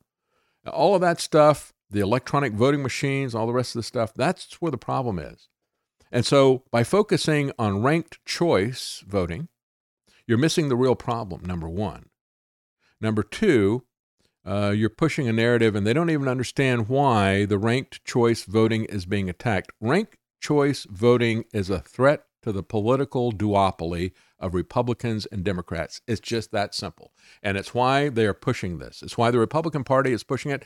They care more about stopping that than they do about supporting Sarah Palin. Uh, it is, uh, and part of the problem with the Republicans just like it is with Sarah Palin. The Democrats are honest about the fact that they want to steal your liberties, gag you, act as tyrants. The Republicans do the same thing for the most part, but they just lie to your face about it. And then after they get elected, they they rule as Democrats. But getting back to the ranked uh, uh, ranked choice voting, uh, this this is the way the article runs out. I mean, it was just her race to win, right? Well, no, actually, we'll show that it wasn't. With her universal name ID, with her inarguable MAGA credentials, Palin was an early supporter of Trump in 2016, and he returned the favor in 2022. In a state that went red by double digit margins in both 2016 and 20, the political climate favoring Republicans nationwide, things were looking good for Alaska's former Governor Palin in the race to replace the Republican uh, congressman who died in office. Had a traditional election been held in Alaska, Palin may well be on her way to Washington as we speak, but instead, she's preparing for the regularly scheduled election in November, where she'll face not only Alaska's new Congresswoman elect, a Democrat, for a full term that begins in January, but a second Republican and even a Libertarian for good measure. How in the world could we have such a crowded ballot, you might ask? Well, they said this if this sounds unusual, if it sounds convoluted, or if it just sounds downright confusing, well, you can think Alaska's new ranked choice voting system. We shouldn't be having so many choices. I mean, it's just too confusing. I remember the astonishment of Boris Yeltsin when he went to a supermarket in Houston and he just couldn't believe all the choices that were there. Uh, how, how do you make a decision? I mean, you got like, you know, a half dozen different brands of everything, you know, from baked beans to soap or more. How do you handle that? You know, in, in Russia, uh, in Soviet Union, we have uh, two choices. You either get it or you don't get it. If it's in stock, you know, you get in a line and you wait and they ration it out to you. And it's the one thing. So it's either there or it's not there. And you know, when you look at politics, um, that's one of the problems. You, know, you you you have to vote for a candidate. That's a whole basket of a bunch of different things. Uh, some of those things you like in the basket, a lot of them you really don't like. And then there's another basket that's brought to you, and you look in that, that's the other party, and it's like, wow, there's a lot of stuff in there I don't like either. And you wind up voting for what you, eh, the least of the bad options. The problem is, is that uh, these people continually take away market choices from us. When you go to a grocery store, what do you do? Every day you're voting. When you make a selection, you're voting for that brand of baked beans or that brand of soap or whatever. And even if you make a mistake and you buy something that turns out to not be that good, that was your choice. But when you vote for that basket of politicians, you don't even get what you voted for. You know, it's like, wait a minute, you, you put the wrong thing in my basket here. I, I voted for the wall, and instead I got this other thing, or whatever. You know, with with Trump. Um, but uh, it's not confusing at all. As a matter of fact, um, the um, they said now, in effect, Alaska's ranked choice voting law eliminates the state's individual Republican and Democrat Party primaries and replaces them with what's called a nonpartisan blanket primary, wherein all candidates seeking the same office run on the same ballot regardless of party affiliation. That's the problem, you see. That's why the GOP doesn't like it, because you know, there would be the Democrats complaining about it if it was in a uh, Democrat state. So Republicans complaining about it now because it's in a Republican state. It breaks the partisan Hegelian dialectic. You choose this, you choose A or B. You're not going to have any other choices. And so in that particular situation, you wind up voting for, uh, you wind up voting against somebody instead of voting for something. So how does it work? They know how it works in this LifeSite News article, they understand exactly how it works. They say, for example, if no candidate receives more than 50% of the vote through the first round, then um, after all the first choice votes are counted, so basically you got four people on there, then when you vote, you say, well, this is my number one choice, that's my number two, my number three, my number four. And so, first of all, they look at everybody's number one choice. If nobody is more than 50%, then what you do is you throw out the candidate with the lowest numbers and you reallocate their votes to other people. Nobody's losing any votes, right? And so Palin came in second place. And Begich, the third uh, candidate that was on it in this special election, came in third place with 29% of the vote. But the problem for Palin was was that uh, of those approximately 30% of that vote, uh, she was only able to get uh, about 30% of them to vote for her. So Begich, who is a Republican, right? Um, she lost. I'm sorry, she didn't get uh, uh, that. It was 38%. It was nearly 40% of the vote that she was able to retain. In other words, she was not the number two choice of the Republicans, presumably, who had voted for Nick Begich III.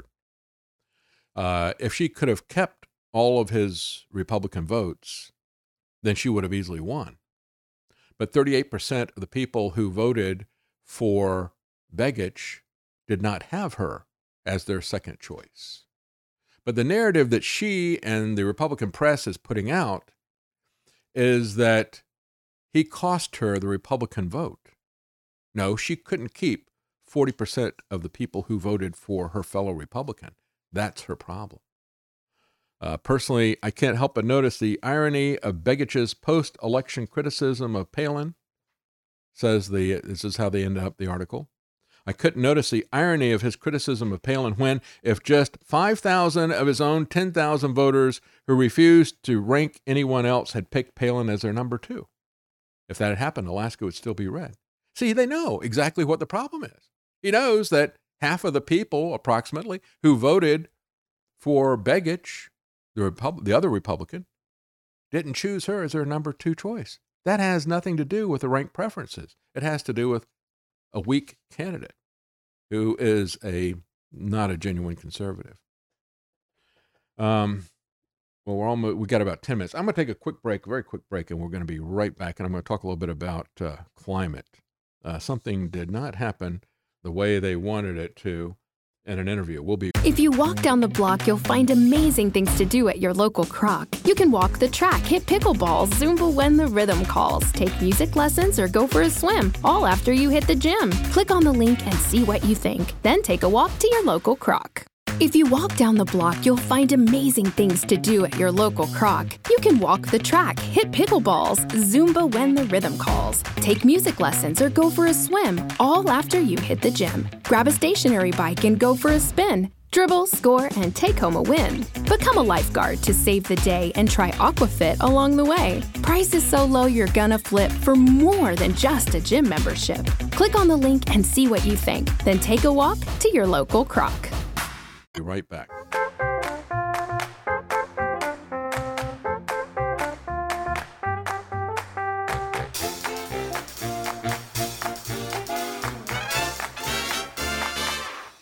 Using free speech to free minds. It's the David Knight Show. Uh, before I say anything else, I'd like to thank those who have left some tips on Rokfin. Thank you very much, Angus Mustang uh, and Mark M228. Uh, these are names that I see all the time as regular supporters. And Angus uh, writes, uh, Thank you, David and the Knight family, for all the work you do to produce your show. Well, thank you, Angus. We couldn't do it uh, without your support. And Mark M228, thank you as well. Well, RT uh, brought a guy on to talk about climate change, and they didn't get what they wanted, interestingly enough. Uh, they. brought a guy on who was an astrophysicist, Piers Corbyn, a physicist, a meteorologist, and the older brother of the former UK Labour Party leader, Jeremy Corbyn. So I guess they figured, you know, since he's a brother of a Labour Party leader who's all about green this and green that, uh, that this guy who's a meteorologist, he would be all over man made climate change. Uh, the article from uh, Zero Hedge says given that it's all settled science, was probably expecting a about climate change. Meteorologist, elder Labor Party leader, um, T that the but this has nothing to do with man instead believes that by cyclical activity on that the sun has more to do with SUV at all. As a matter of fact, I find I find that to be ludicrous in the extreme. Anyway, uh, so he says, uh, for one thing, this is what Corbyn said. For one thing, science doesn't do settled opinion. Science doesn't do settled opinion. Uh, if you're not allowed to question it, if you're not allowed to debate it, well, then guess what? It's not science. Science is only advanced with skepticism. And if it's true, it can withstand the test. If you go the other way, as we see with um, Fauci and others, uh, what you're talking about is an argument from authority. That was called by Francis Bacon, who formulated the scientific method, he called that academia, right? And uh, so if you're going to have the institutions, the uh, academic institutions, because at that point in time, uh, you didn't have government getting involved in intellectual or scientific uh, issues like this. By the way, that's not role of government either. So it's not science if you do this, and it's not legitimate government if you do it either. But he said, so for one thing, science doesn't do settled opinions. And for another, they're all wrong. and so then the anchor comes back and goes, but surely man has something to do with this. And Corbyn says, no. The only connection is that man is here at the same time as the sun and the moon are doing things. so then the frustrated anchor falls back on the consensus and says, So, how come then there's so many climate change scientists that disagree with you and they get so much support for that? Corbyn's laughing response was straightforward. Those that say this are just trying to make money. They're on the gravy train, for heaven's sake. Yeah, that's really good. Uh, China is uh, creating a digital twin of Americans. So I wonder what they're going to do with um, your evil twin. just, are they going to have like? Uh, I saw this headline. I thought, what? And this is one of the best clickbait headlines I've ever seen anywhere. China creates digital twins of Americans, says a former DoD cybersecurity expert. So I guess one by one, they're going to do a Manchurian candidate replacement on each and every one of us. so if uh, you tune on the turn on the broadcast tomorrow, and all of a sudden I sound like Fox News or CNN, you know that they got to me. the invasion of the body snatchers or something. Uh, this is coming from Epoch Times, and it is an epic uh, clickbait title. Uh, these firms that are linked, uh, gathering American DNA. There's many of them that are linked with the uh, Chinese military, capable of creating digital replicas of Americans. According to John Mills, former director of cybersecurity policy strategy and internal affairs at the Department of Defense. Uh, they have the capability to create these complex models of each of us. Well, I don't uh, think that is really what they're trying to do, but they do get in this uh, they do get to a point that I think is credible and should be of concern. They can do all kinds of nefarious things with no constraint or loss. And here's the key the data could be used to tailor some kind of a bioweapon to target people that are not of their ethnic group. Now, how does the Department of Defense know this? Well, because the Department of Defense has been doing exactly the same thing. The people who are working in the bioweapon facilities. They've done that type of thing to Russians.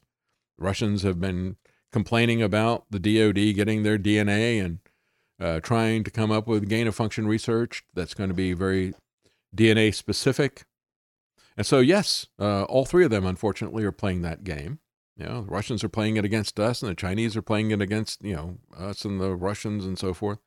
Uh, when Americans give information to these companies, their data is essentially going to Chinese intelligence. So they know about every one of us. And I would presume that they have a file in China. Well, you better presume that the government has a file about each and every one of us. And you should be most worried about that, frankly.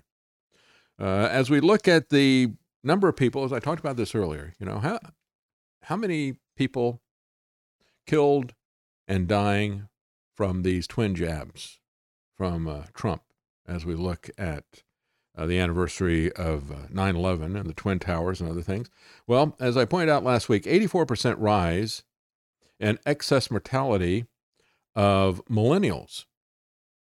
And uh, my son was talking to me about that. He goes, Really, stop and think about that. You know, when you elevate that by the fact that a lot of people like him of that age have uh, not been jabbed, well, then it gets really high. Uh, I don't know what percentage of millennials, but I've, if it's kind of uh, similar to uh, the rest of the uh, population, maybe about two thirds of them double jabbed.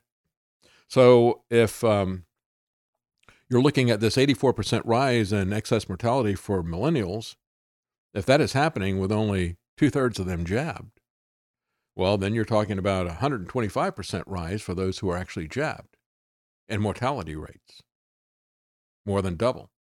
Uh, if you are talking about uh, only maybe about 50% of them jabbed, because I don't know that um, what what the percentage is of people who've been jabbed twice, and that's really where the big big risk is. Uh, so if you're looking at that, you're looking at 168% or more, and that's uh, even even bigger. Uh, so in January 2022, how did they come up with this? Uh, going back to the One America CEO, the insurance company, Scott Davidson, he said, you know, this is like something you wouldn't expect to see like every once every 200 years. This is more than three uh, sigma away from standard deviation. This is these guys live by probability. That's how they make so much money because they they are capable of analyzing these things and looking at trends. But of course, the ridiculous thing that he did was to say, well, this jumped up in the third quarter of 2021 when the coercion really began, and it continued into the fourth quarter. But he said uh, these are people who are being identified as these excess deaths are not being identified as COVID. But I know that it had to be COVID, he said. It had to be COVID. Well, why didn't we see these types of deaths the previous year uh, when there was no vaccine? But then we see it when there is a vaccine. But instead, he wants to toe the line. I mean, we're talking about ESG here, right? Uh, you've got to do what the government wants. You've got to push their narrative. So he says, well, I, it's got to be COVID. And we know that the only people dying from COVID are the unvaccinated. Well, that's not the case at all. So that's how they got this information. They said in the 35 to 44 age group is even worse, uh, not just 84%, but 100% excess mortality. When you look at athletes, you've got 1,249 athlete heart attacks, 847 dead since last year. I mean, that's even worse. Now you've got to have an EKG in order to play high school sports in a lot of different jurisdictions. This is the key thing. This is what is so outrageous about this.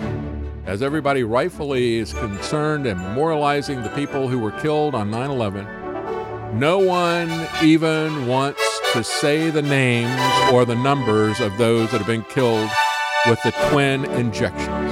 That's it for today's broadcast. Thank you for joining us. The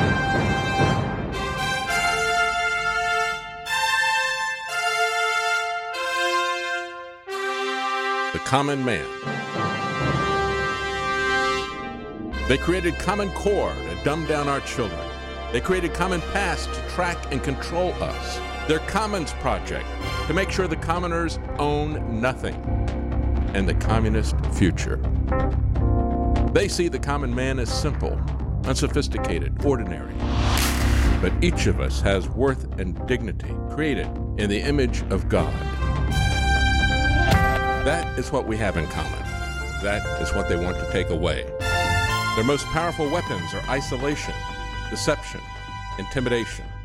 They desire to know everything about us while they hide everything from us.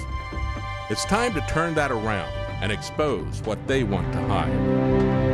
Please share the information and links you'll find at thedavidknightshow.com. Thank you for listening. Thank you for sharing.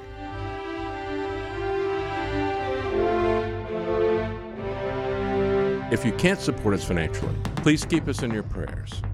TheDavidKnightShow.com.